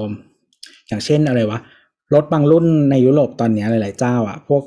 EV หรืออะไรก็ตามอะเขาเอากระจกมองข้างออกกันแล้วใช่ไหมอืมแต่ที่อเมริกาไม่ยอมอืมกฎหมายไม่ได้แก้เพราะฉะนั้นอะ รุ่นเดียวกันถ้าขายที่อเมริกา เติมกระจกมองข้างนะฮะ กระจกเราทุเรศด้วย เพราะว่ามันเหมือนแบบไม่ใช่พาร์ทของมันอะแล้วก็เอารุ่นอื่นมาแปะเข้าไป ก็มันไม่ได้ตั้งใจให้มีตรงนั้นอะอืมใช่ใช่ก็แต่กระจกมองข้างเข้าใจได้แต่เปลี่ยนสีนี่ไม่ไม่ไหวมั้งเกิดก่อเหตุก่อเรื่องทีตายเลยโอ้ยจริง ๆ มันมันเกี่ยวกับกฎหมายเยอะมากรถยนต์อะคือไฟหน้าเออรถอเมริกาจะไม่เหมือนรถยุโรปที่แบบมีไฟประหลาดเลเซอร์ หมุนดูนี่อันนี้เนี้ยติดกฎหมายเหมือนกันนะฮะ ก็เอ่ออันเนี้ยอันนี้อันนี้อยากให้ลองไป search คลิปดูเนาะ search ว่า BMW อ่า e-ink car ก็ได้ มันต้องดูภาพเคลื่อนไหวอะมันจะจ้าบเพราะมันไม่ได้เปลี่ยนแบบ มันไม่ได้เปลี่ยนสีแบบคลิกอะมันแบบมันวืบเป็นชิ้นมั่ง ค่อยๆ ปรับมั่งอะไรเงี้ยก็คือเป็นโทนขาวดำเท่เท่เท่คิดออกอย่างหนึ่งก็คือในเชิงกลอ่าทางทหารเนาะน่าจะเอาไปใช้ได้ หรือรัฐบาลอะที่แบบกูทำเพื่อสะกดรอยหรืออะไรเงี้ยก็คงเป็นไปได้ ก็ชอบรถสีดำแต่จอดตากแดดเลยเปลี่ยนเป็นสีขาวก่อน เออ ก็เป็นไปได้ก็ก็แต่ก็เป็นส่วนหนึ่งแหละว่าเออขอให้รู้ประหยัดว่าไฟประหยัดไฟวันนี้เราขับกลางแดดเราเปลี่ยนเป็นสีขาวอ่าแต่ว่าแบบวันนี้แบบอากาศหนาวเราเปลี่ยนเป็นสีดำละกัน เออ ก็มี use case แต่อะไรนะ เปลี่ยน body ทั้งหมดอาจจะประมาณแบบห้าหมื่นเหรียญแพงกว่ารถเลยห้ามชนชนทีประกันไม่รับเคลมบอกเบิกได้แค่อะไรเดิมเท่คะแนนให้ต่อนะอีกอันที่น่าจะไปเพจธุรกิจทุกที่เลยมั้งที่ฮือฮาก็ Sony อันนี้มาขโมยซีนจริง ปีนี้โซนี่มาแรงมากทั้งทีวี แล้วก็โซนี่เปิดตัวทำรถ EV ครับ รถจริง ๆ ชื่อ Project Vision ครับผมก็คือตั้งแต่ปีไหนนะที่เขาเคยเปิดตัวมา เออก็จะเป็นรุ่น S1 ใช่ไหม แต่ปีนี้ S01 เป็น S เออปีนี้เป็น S02 ป่ะ S02 แต่ว่า S01 อะ มันก็เปิดไปแล้วก็ก็ไม่รู้ทิศทางอะไรจะไปยังไงเป็นคอนโทรลเอออะไรอย่างเงี้ย แต่ว่าตอนเนี้ยเหมือนมีรถ วิ่งจริงที่ test ในสนามทดสอบในอะไรจริงจังแล้วอืมขอขอ keyword อีกทีหนึ่งเราจะต้องค้นคำว่าอะไร ใช่ Vision Vision S ศูนย์สองป่ะใช่ใช่ Vision ขีดไม่ได้ S02 อ่าโอเคโอเคเฮ้ยสวยสวยสวยสวยส่วนหนึ่งจะเป็นซีดานส่วนสองจะเป็น SUV ตามสมัยนิยม เป็นรถไฟฟ้าอ่าเป็นรถโซนี่ถามว่าสวยไหมสวยมาก futuristic ใช้จริงสวยจริง ๆ เอาเป็นว่าถ้าใครที่ยังไม่เคยเห็นภาพว่าหน้าตามันควรจะออกมาเป็นยังไงอะมันเป็นรถที่เอ้ย มันเป็น concept car ใช่ไหมมันไม่ได้มีของจริง แต่เขาบอกเขาจะทำแต่ว่าเหรออาจจะไม่ใช่หน้าตานี้ แต่มันสวยมากเลยอะสวยแบบเฮ้ยเอายี่ห้อ Apple ไปแปะก็ได้อะใช่ใช่แต่แต่แต่ว่ามีรถมีรถทดสอบวิ่งแล้วนะ คือหมายถึงว่าอืมไม่ไม่ได้มาเป็นแบบแค่ render แล้วอะเป็นมีรถที่ที่ test ในสนาม test อะไรอย่างนี้แล้ว คิดว่าภายในอาจจะไม่ได้เปลี่ยนไปมากกว่านี้แล้วด้วยซ้อืมำอืม มันมีรถแบบรถเอาไปถ่ายโฆษณาได้แล้วอะนึกออกปะ เออมันก็ไม่ได้เป็นแบบมามาแบบมาแค่ render ลอยๆแล้ว เห็นใน YouTube มันจะมี concept movie อยู่อันหนึ่งใช่ตรงนั้นอะสวยจริง สวยจริง สวยจริง สวยจริง ก็คือมีรถจริง ๆ แล้วเอาไปถ่ายโฆษณาแล้ว เออ ข้างนอกก็สวยข้างในก็สวย เฮ้ยทำไมสวยได้ขนาดนี้วะ เอาเอาเลยแล้นะวพี่แอนแต่จะขายจริงเมื่อไหร่ก็ไม่รู้เพราะว่าตลาดรถยนต์มันไม่ง่ายนุ้ยปราบเซียนแล้วโซนี่มันโผล่มาทำรถยนต์มันจะรอดเหรอคือที่บอกว่าสวยเพราะว่า อีเมื่อกี้ BMW เราเกลียดดีไซน์มันมาก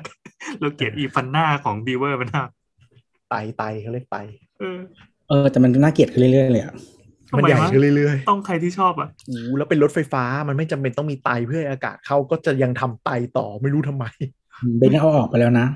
แต่แต่ว่าก็โซนี่มันจะมาคงเป็น premium car อาจจะแบบเปิดมาก็ราคาหงายอยู่ ก็ต้องแข่งกับเทสลาแหละ ก็ไม่แน่ มันอย่างอ่าอะไรนะ คือเจ้าที่เป็นคู่แข่งเทสลาที่ตอนแรกคิดว่าจะมา beat อะ Lucid อะสุดอ่าอันนั้นก็ไป luxury แล้ว แบบกูไม่มาสู้ mass แล้วตอนนี้ขอขาย luxury ให้ได้ work ก่อน จริงๆแล้วไม่จริงๆเทสลาเขาก็บอกเขาเป็น luxury แต่ว่ามันจะทำไม่ถึง แต่ว่าพอดีมันเป็นมีความเป็น เป็นเขาเรียกว่าอะไร early อะมันก็จะได้เป็น luxe แบบนั้นแทนด้วยด้วยแต่ว่าเทสลาเขาจุดยืนเขาชัดเจนไงว่า รุ่นแพงสุดขายดีจะทำรถถูกลงเรื่อยอืมๆ เพราะเดี๋ยวก็มันจะมีรุ่นถูกกับโมเดล3ออกมาแน่ๆ แล้วเขาจะเจาะประเทศโลกที่3แบบเราเนี่ย อันนี้เป็นเป็นที่เอ่อที่อีลอนเคยพูดมาตลอด อืมก็จะลดราคาลงไปอีก ก็เราดูต่อไปก็อ๋อจริง ๆ เหมือนตอนตอนเราดูงานเรามีทวิตไว้อันหนึ่งด้วยประมาณว่า CES ปีนี้คือแบบว่าเป็นในแอสอีกแล้วเหรออะไรอย่างเงี้ยอะไรนะในแอสเอ่อ North American International Auto Show นะฮะ อ๋อ เออ ใช่ใช่ใช่ เอ่อถ้าใครไม่เคยได้ยินนะครับ คืองาน Detroit Auto Show นะครับ ชื่อจริง ๆ คือ North American International Auto Show นะฮะซึ่งไม่มีใครเรียกเรียกดีทอยไม่ที่ที่อเมริกาเขาเรียกในแอสใช่แต่ทั่วโลกไงเขาก็เรียกดีทอยตัวโชว์ทั้งนั้น ก็คือเมืองนอกนอกอเมริกาเรียก Detroit Auto Show แต่ว่าที่อเมริกาเรียกในแอสเพราะว่าเพราะว่ามีเพราะว่านี่ใช่ไหมเพราะพันใช่ไหมคือจริง ๆ เมืองอื่นมันก็จะมีงานแบบ New York Auto Show ลาสเวกัส เอ่อ LA อะไรอย่างเงี้ยจะเป็นงานเล็กๆนะ แต่ว่าที่ดีทรอยต์อะเออคือเขาก็จะเรียกอย่างนั้นแหละ North American International Auto Show นะฮะก็จริงปีนี้ค่ายอเมริกันมาเออหลักๆ แล้วก็คือ อันนี้อาจจะไม่มาถึงบ้านเรานะเพราะว่าทั้งสองค่ายที่มา คือค่ายที่ไม่อยู่ในบ้านเรา ค่ายเดียวที่เหลืออยู่เขาไม่ได้ไม่ค่อยมีอะไรเท่าไหร่คือคือ CS อะมันเหงาจริงก็คือมีคนถอนบูธเยอะ ไม่มาเยอะด้วยอาจจะสถานการณ์โควิด เดินทางลำบากอะไรอย่างเงี้ยแล้วก็เข้าใจว่าบางบูธคือโลจิสติกของจะส่งจะส่งมาโชว์ก็วุ่นวายอืมเลยเท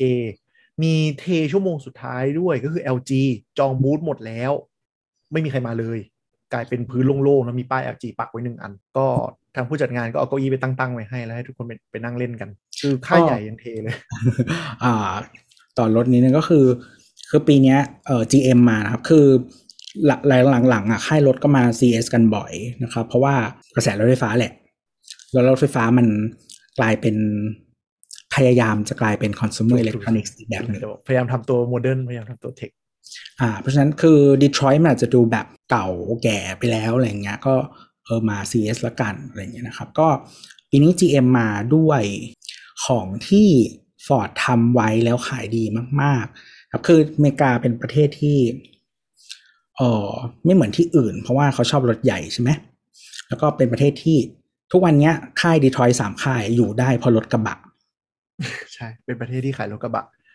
แต่ไม่ใช่รถกระบะบ้านเรานะรถกระบะ size monster อ่าบ้านเราเขาเรียกไซส์ half ตันนะครับเออซึ่งที่นู่นขายไม่ดีมีขายเหมือนกันอ่าไม่มีอีซูซุนะฮะแต่มี Hilux ครับ ก็ size half ตันเนี่ยก็จะแบบเออเล็กที่เล็กมากๆอะ ถ้าเทียบกับรถอ่าที่นู่น ทีนี้เออไซส์ที่เป็น popular ที่สุดเขาเรียกว่าไซส์เออหนึ่งตันนะครับ ถ้าเป็น Ford ก็จะเป็นรุ่น F หนึ่งห้าศูนย์ซึ่งซึ่งก่อนหน้านี้มันเปิดตัวไปเป็น F หนึ่งห้าศูนย์ Electric แล้วให้จองและขายหมดไวมาก ตอนนี้ไม่มีให้ซื้อแล้ว รถยังไม่ออกนะฮะก็เหมือนเทสลาเลย แต่ว่าน่าจะไม่จองนานเท่าเทสลาเพราะว่าของมีจริงแล้วนะเทสลามันไม่ค่อยมีจริง แล้วก็ GM ก็เลยบอกว่างั้นกูออกรุ่นแข่งของของ GM เขาจะเอ่อ Chevrolet เขาชื่อว่า Silverado นะฮะก็เป็น Silverado Electric อืมแล้วก็ค่ายที่มาช้าสุดน่าจะเป็น เอ่อตอนนี้เขาชื่อ Stellantis แต่ว่าที่อเมริกาก็คือ Chrysler ครับ ก็จะเป็นเป็นแค่ concept electric แต่ว่า Chrysler จะมี electric น่าจะอีกประมาณหลายปีอยู่อืมแต่ว่า GM กับ Ford อะมีแล้ว ก็พยายามเปิดตัวดึงดึงเขาเรียกว่าอะไรนะ พยายามทำตัว tech อะคือการอืม เอา lineup เดิมมาเปลี่ยนรถไฟฟ้าก็จะแบบเออกูกูมางานtech อะไรอย่างนี้ดีกว่า เออคือก่อนหน้านี้มันมีสตาร์ทอัพเจ้าหนึ่งที่แข่งกับเท s l a พอเท s l a เปิดตัวไอ้เจ้า Cybertruck ใช่ไหมก็จะมีเจ้านี้ชื่อ Rivian อืมแล้วตอนนี้มีรถให้ใช้จริงแล้วอืมเออ แล้วก็ก็ hype กันเหมือนกัน แต่ว่าพอฟอร์ดมาเนี่ย คือฟอร์ดเขาเป็นเจ้าตลาดรถกระบะอยู่แล้ว ของอเมริกาก็มาแล้วก็เปิดจองปุ๊บขายหมด คือฟอร์ดต้องยอมรับด้วยว่า ตอนที่คนคิดว่าฟอร์ดจะ flop แล้วอะฟอร์ดตอนนี้มัน restructure ใหม่เนาะหลังจากล้มไปตอนนู้นพอสมควรก็ล้มไปทุกเจ้าเออเปิดตัว Mach-E ก็คือเอา Mustang มาอืมแปลงเป็นรถไฟฟ้าก็กระแสตอบรับดีมากในอเมริกา คือคนอเมริกาบางทีมันก็เรื่องรถอะก็จะมีความแบบอืมกูขับรถอเมริกันอะไรเงี้ยก็อุดหนุน Mach-E กันเยอะ คือบางคนมันก็ไม่ชอบเทสลาด้วยความอคติส่วนตัวบ้าง หรือมองว่าเขาซื้อรถเนี่ยเขาซื้อคุณภาพ คือเทสลานี่ขึ้นชื่อเรื่องคุณภาพอุบาทว์ที่สุดในโลก เป็นอืมเป็นแบรนด์ที่ประกอบรถยนต์ในอุบาทว์ที่สุดในโลก ยิ่งห่วยกว่ารถจีนนะฮะ โอ้โหห่วยกว่าห่วยกว่ารถไทยอีกงานประกอบห่วยกว่าโรงงานไทยโรงงานมาเลอีกโรงโรงงานอินโดที่เขาว่าห่วยยังห่วยกว่าเลย มันอุบาทว์จริงอืม แต่อันนี้คือเทสลาคืที่จีนประกอบดีๆอ่าใช่ใช่อันนี้ต้องบอกต้องบอกว่ามันเป็นโรงงานประกอบมือที่ที่อเมริกาที่ Fremont เออ มันห่วย เพราะว่ามันเป็นแบบโรงงานแบบเริ่มต้นเลยอะประกอบด้วยคน แต่ว่าโรงงานโตโยต้าเก่านะครับ เออ แต่ว่าโรงงานที่จีน โรงงานที่กำลังจะเปิดที่เยอรมัน แล้วก็ Giga Texas พวกนี้เป็น automate ซึ่งเคลมว่าดีขึ้นจริง ซึ่งรถจีนก็ดีจริง แล้วตอนนี้กลายเป็นว่า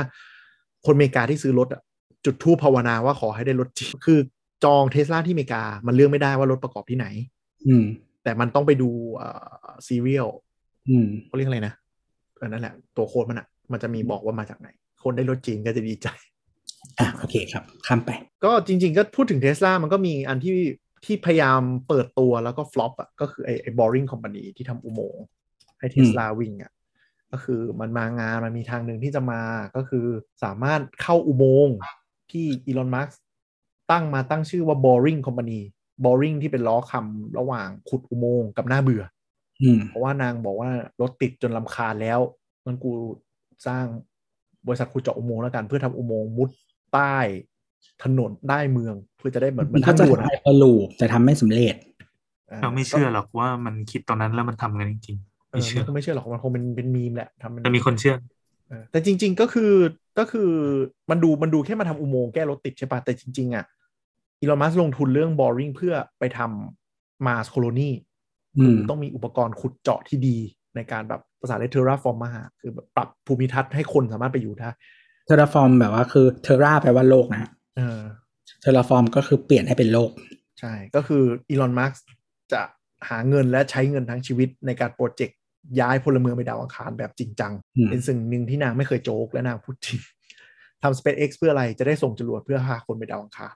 อืมทำเทสลาทำ Boring Company เพื่ออะไรเทสลาก็เพื่อจะไปทำยานยนต์ไฟฟ้าพัฒนาแบตเตอรี่ เอาไปใช้ระยะยาวที่ดาวอังคาร แล้วก็ Boring Company ก็คือพัฒนาเทคโนโลยีขุดเจาะ เพื่อเอาไปใช้สร้าง colony จริง จริงๆก็มีคนโจกกันเยอะเรื่องอุโมงค์ที่ลาสเวกัสเพราะว่าจริงๆ มันสร้างเป็นที่แรก แล้วพอมันทำ Hyperloop ยังไม่สำเร็จอะสิ่งที่เขา propose ก็คือว่าเออเป็นเหมือนแท็กซี่ นั่งในอุโมงค์แทนก็เป็นโมเดล S อะไรอย่างเงี้ยก็คือเหมือนมันแบบอุโมงค์มันสั้นมากอะสั้นมากคือ CES มันจัดที่ลาสเวกัสเนาะไอ้ Boring Company เนี่ยก็ขุดที่เวกัสเป็นหลัก เพราะว่า มันคงขุดง่ายเลยแหละเป็นทะเลทรายเป็นอะไร แล้วก็มีแสงสีเสียงให้ลองเล่นตลอดเวลา ก็กลายเป็นว่าเปิดตัวค่อนข้างฟลอปก็คือมีสื่อเชิญสื่อไปนางนั่งเล่นกันนู่นนี่นั่นสิ่งที่เกิดขึ้นคือรถในอุโมงค์เยอะไปแล้วรถติดอยู่เออมันมันช้ามันไม่ได้เร็วขึ้น แล้วมันก็แบบคือประสบการณ์ทุกอย่างมันไม่ได้เป็นเหมือนที่คิดไว้ที่แบบใน Hyperloop นะคือคือคือคือตอนที่วิ่งในอุโมงค์ช่วงต้นๆน่ะ มันโอเคเลย เพราะว่า เนื่องจากมันเป็นอุโมงค์ที่ดีไซน์ให้รถหนึ่งคันเข้าไปใช่ไหมมันมีเส้นอยู่ Autopilot มันก็ทำงานง่ายเพราะเส้นมันชัดมันก็วิ่งไป ปัญหาคือมันเป็นงานอีเวนต์คนมันเยอะรถมันลงไป แล้วไปติดกันในอุโมงค์เพราะว่าลานจอดรถที่ให้คนลงมันล้น ก็เลยเป็นภาพที่ออกไปแล้วค่อนข้างค่อนข้างอุบาทในมุมของเทคโนโลยีพอสมควร เออ คือไปถึงปลายทางก็คือเป็นบันไดเลื่อนขึ้นไปงานอะไรอย่างเงี้ย คือเขาพยายามจะโชว์แล้วว่า อุ้ยฉันทำได้ แต่อุโมงค์ก็เป็นอุโมงค์สั้น อืมจริงๆอันนี้มันก็แค่แค่เป็นเรื่องเฟลเฟลในงานเฉยๆใช่ไหมแต่ว่าตัวตัวเทคโนโลยีมันโอเคใช่ไหมๆมันพูดยากเพราะว่าแล้วถ้ารถมันชนในอุโมงค์หนึ่งครั้งอะไม่ใช่ไม่ใช่อันนี้ อันนี้มันคือเรื่องอุบัติเหตุแล้วไงแต่ว่าอ๋อหมายความว่าตัวเทคโนโลยีมันก็ขยับเคลื่อนไหวก้าวหน้าจากเดิมใช่ไหมที่เคยเปิดตัวเมื่อสมัยนู้นอะจริง ๆ ต้องบอกว่าถ้าดูอ่าเขาเรียกในเทสลา tunnel ยุคเปิดตัวนะ กับสิ่งที่ทำออกมาเนี่ยแบบ โอ้โหคนละเรื่องอะตอนที่ นางทำคอนเซปต์ของ Boring Company ที่จะขุดคือแบบ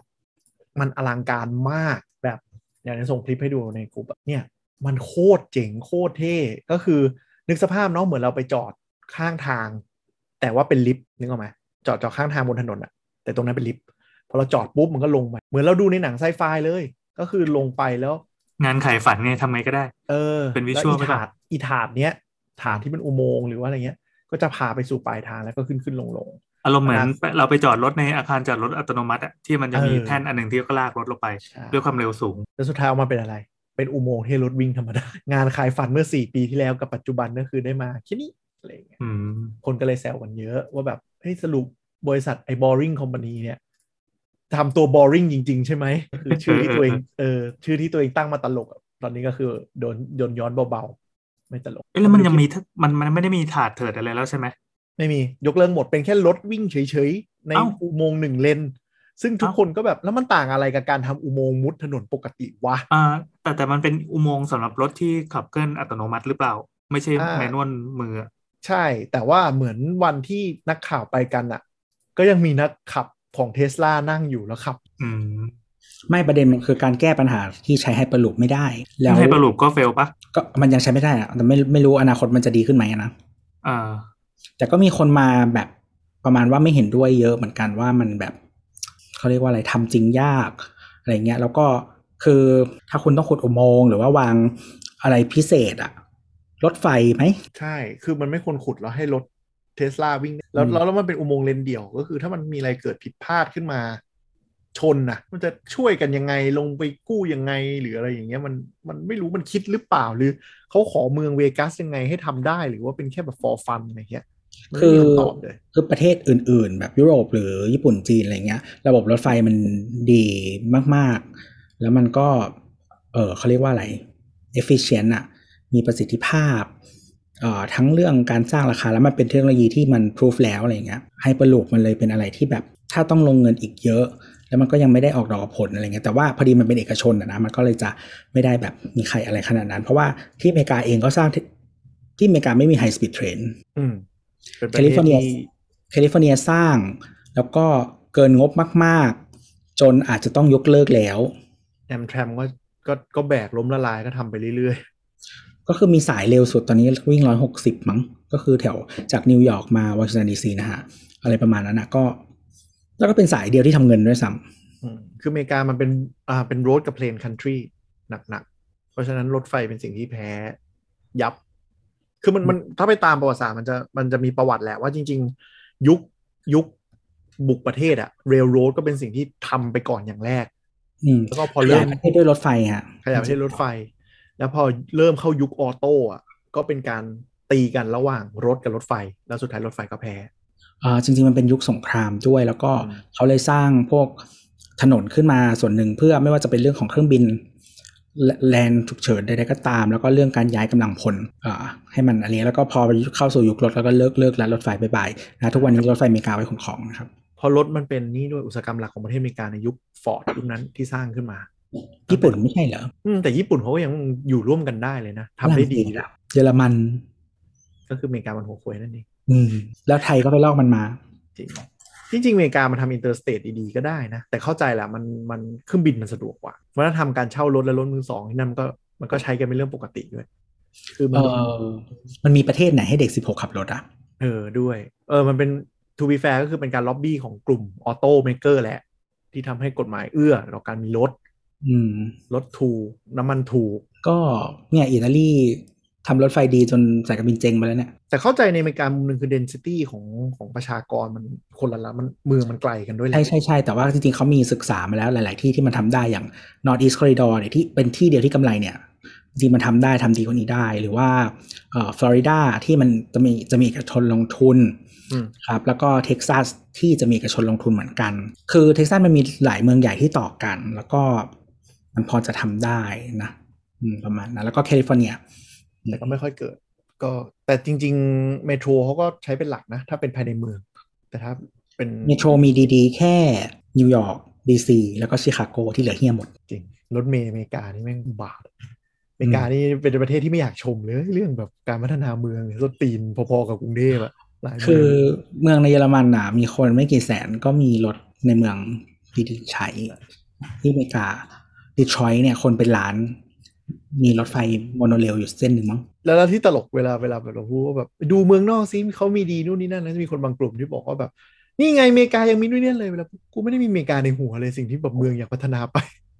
ไม่เวลาบอกว่าให้ดูของดีๆ มึงดูแต่ของดีสิเออของไม่ดีมึงเอามาทำเหี้ยอะไรมันก็ไม่ได้ไงเขาก็จะบอกว่า มันมีทั้งดีทั้งเสียเห็นไหมเมืองเขาก็จะมีอย่างนี้ แต่เวลาเราเราพูดถึงแบบการพัฒนาเมืองที่ดีอะช่วยไปดูยุโรปมึงอย่าไปดูอเมริกาไม่ใช่คือ ถ้าคุณจะพัฒนาคุณก็เอาของที่พัฒนาที่ดี ๆ ของแต่ละที่มาอืมรวมกัน ไม่ใช่ว่า เออแบบหลอกใช่ปะใช่ใช่ selective คืออันอันแย่ๆมาอะไรอย่างนี้ใช่ไหมคือมันพิกแอนชูสได้อยู่แล้วว่าโง่ขนาดนั้นเลยเหรอโดนตัวด่านั่นแหละครับ ก็ CS ปี2022 ก็จะประมาณนี้เหงาๆนิดนึงนะครับ แต่ว่าเทคโนโลยีที่น่าสนใจสำหรับคนส่วนใหญ่ปีนี้เราว่าก็ยังเป็นทีวีเหมือนเดิม มันจะกลายเป็นพระเอกงานแล้วอะทีวีของ CES อะถ้าไม่มีทีวีก็คืองานเศร้าแล้วนะ CES ปีอืมหลังๆอะ แต่ก็ต้องอธิบายภาพรวมอีกครั้งหนึ่งว่ามันก็เป็นปัญหาเรื่องชิปขาดเรื่องอะไรด้วยแล้วเรื่องโควิดด้วยคือเป็นเหมือนเป็นช่วงเบรกของงานอีเวนต์หรือเอ็กซ์โปใด ๆ เทคโนโลยีใดคือคือต้องยอมรับว่าตัว CES partner มันไม่ค่อยแน่นด้วยๆอ๋อเหรอมันหมายถึงว่าตัวงานเองมันก็ฟอเอปีงนี้ปีนี้ ตั้งแต่ปีก่อนๆที่โควิดนี่แหละ ใช่อ่าใช่แล้วแล้วมันเหมือนกับพอทุกคนโกสออนไลน์อะแล้วเริ่มคิดว่าออนไลน์มันแคปเจอร์อะไรได้มากกว่า ก็จะเริ่มแบบ ทำไมคุณต้องมองอีเวนต์ด้วยงบเท่านี้เสียตังค์ด้วย ใช่ใช่มันหลายแบรนด์แบรนด์เล็กแบรนด์น้อยอะที่เขาพอพอเริ่มมีชื่อแล้วบางทีเขาก็อ๋อเขาเรียกว่าอะไรก็เปิดสินค้าช่วง CS นั่นแหละ แต่ไม่ไปงานอะไรอย่างเงี้ยก็มีมอ๋อเวลาไจำป็นมีต้องปข่าวเช่จะได้อยู่ในกระบุงเดียวกันใช่ใช่ แล้วไม่จำเป็นต้องไปบูธไง แล้วก็คือ มันก็มีแบบ hack แบบไปเช่างานเปิดตัวนอก event hall แต่ว่านักข่าวอยู่ที่นั่นอยู่แล้วอยู่ที่เวกัสอยู่แล้ว ก็เชิญไปด้วยกันแบบ ก็ก็เชิญไป เดี๋ยวเขาก็เดินไปเอง แบบแวะไปเลี้ยงคือข้าวโรงแรมเลี้ยคอนเวนชั่นมันเยอะมากที่เวกัสใช่ใช่มันง่ายก็ไม่จำเป็นต้องเช่ มันเป็นปรากฏการณ์คล้ายๆกับงานหนังสือเลยว่ะใช่ใช่ใช่คือสุดท้ายแล้วเราจำเป็นต้องพึ่งเอ็กซ์โปหรือเปล่า เพราะว่าพอถึงเวลามันก็เบรกเป็นงานของตัวเองหมดแล้ว ยุคมันอาจจะเปลี่ยนไปแล้วแหละคือมันอยู่ที่คนจัดแหละว่ามันดึง traffic ได้ขนาดไหน แล้วคุ้มที่เขาจะมาหรือเปล่า ถ้าแบบคุณคิดว่าคุณ build traffic ได้ดี แล้วคุณก็ไปฟันเขาอะเขาก็เออกูไม่ไปก็ได้ ก็แบบ E3 แตกสลายไปนะหรือมันก็มีแบบวิธีเนาะเออ E3 นี่หนักจริง เพราะว่า E3 นี่คือวงการเกมทุกคนมันออนไลน์เป็นเนาะมันก็เลยยิ่งไม่จำเป็นต้องไปออกงานเลย ไม่แล้วคือสมมติฝั่งฮาร์ดแวร์อะมันเจ้าใหญ่มีไม่กี่เจ้า สมมติว่าสามโซนี่บอกโซนี่บอกไม่เข้าแล้วว่าก็แบบ bye bye ไหมเออตอนนั้นมันเหลืออะไรอะเพราะ Nintendo ไม่ไปโซนี่ไม่ไป เออ นั่นดิคือถ้าเหลือแต่บริษัทเกมเขาไม่ต้องไปก็ได้ เออใช่เลยกลายเป็น เออเหลือแค่ Xbox กับบริษัทเกม ก็เลยก็เลยเศร้ามากเศร้ามากๆ E3 ปี2021คือเศร้ามาก แล้วว่าปีเนี้ยอาจจะตายอย่างแท้จริง อืมก็จะเป็นอีกงานที่ bye bye ไป ใช่ E3 เป็นงานเกี่ยวกับเกม แต่ว่ามันมีดราม่าด้วยแหละ เข้าใจว่าผู้จัดมันห่วย มีเรื่องอะไรสักอย่าง แล้วก็แฟนเกมแฟนอะไรก็ไปสนุกที่ Comic Con แทน ก็ไม่ได้มาอีก Comic Con ก็เป็นงานงานเกี่ยวกับ pop culture เนาะใช้คำนี้แล้วกันแล้ว Comic Con ที่อเมริกานี่มันมีแบบเรี่ยราดเต็มไปหมดนะไปใช่ใช่แต่มันก็จะมีเอ่อ San Diego Comic Con มั้งที่ใหญ่ที่สุดที่อืมใหญ่ที่สุดก็ก็ก็ใหญ่มากแล้วก็พวก pop culture เกมเกิมหนังอะก็ไปงานนี้กันหมด ไม่ต้องไป E3 พวกเนิร์ดนะฮะไม่อะครับงานใหญ่สุดก็อีเวนต์อีเวนต์น่าจะหายุคโควิด ก็จะทำให้แบรนด์เริ่มรู้ตัวแล้วว่าบางที บางทีหมายถึงว่าไปอีเวนต์อะอาจจะได้ awareness เยอะได้อะไรเยอะ แต่อาจจะไม่คุ้มในการที่ต้องเกณฑ์คนเกณฑ์ทีมไปเช่าพื้นที่ออกบูธเนาะอืมตัดมาออนไลน์หรือแล้วก็อาจจะก็ส่ง test เอาส่ง test แล้วก็ไปลงหน้า shop อาจจะทำให้ เออ แล้วก็บางทีเดี๋ยวนี้ concept ของผ่าน reviewer อะคือคุณส่งของก็ได้ ไม่ได้ต้องให้เขามาสัมผัสที่งานอะไรเงี้ยมันก็มีหลายวิธี แล้วก็กลายเป็นว่ายุคนี้พลังของแบรนด์มันกลับมาเยอะขึ้นแทน เพราะว่า YouTube อ่า content creator มันเยอะเกินอืมจน content creator ต้องเริ่มกลับมาง้อ content แล้วเออเออมันมันคือสมดุลมันเริ่มกลับมาทางแบรนด์ที่สามารถเลือกได้มากขึ้นอืมกลายเป็นว่าอย่าง Apple เนี่ยก็คือเลือกเลย แล้วก็ทุกคนก็จะพยายามวันดบีให้เป็นแบบคนที่ Apple เลือกไปให้ได้ อืมเออแต่ Apple พอเป็นของตัวเองเขาก็จัดงานเองได้เลยใช่จากงานเองได้เลือกยูทูบเบอร์เองได้ แล้วก็ลงโทษใครได้ ส่งลำดับไหนได้อะไรอย่างนี้อืมแต่สิ่งที่ Apple ยังกวนตีนถึงทุกวันนี้ก็คือ ไม่เคยส่ง device สีที่ต้องการให้คนที่ต้องการสีนั้นเลย ไม่รู้เพราะอะไรกวนตีนมากจริง ๆ คือบะมันมียูทูบเบอร์บางคนก็ชอบสีสดๆแม่งส่งเครื่องสีดำไปให้ยูทูบเบอร์ไอ้มาร์คมาร์คอ่า Marques Brownlee เนาะอืมชอบสีดำไม่เคยส่งสีดำให้ เหมือนกวนตีนอะไม่รู้ทำไมเหมือนกวนตีนจริงครับผมอะโอเค นี่ก็ CES 2022 นะครับ แล้วก็ถ้ามีคอมเมนต์นะครับ ติชมด่าใดๆนะครับ ก็แอดโพลาเคนนะครับ เฮ้ย อะไรวะ แล้วสำหรับ EP นี้ก็น่าจะเป็น EP สุดท้ายแล้ว ที่เราจะจัดกัน ปั่น ปั่นมากอะเดี๋ยววันหนึ่งโดนบุกไปไป bomb ที่คาเฟ่นะแต่ขำในสัปดาห์นี้นะครับ แล้วก็สัปดาห์หน้าก็ได้มาเจอกันใหม่ครับผมสำหรับวันนี้ก็ลาไปก่อน สวัสดีครับ ต้องเล่น season สองวะใส่เลขไว้ตั้งแต่ EP ที่แล้วบ๊ายบายจ้า bye bye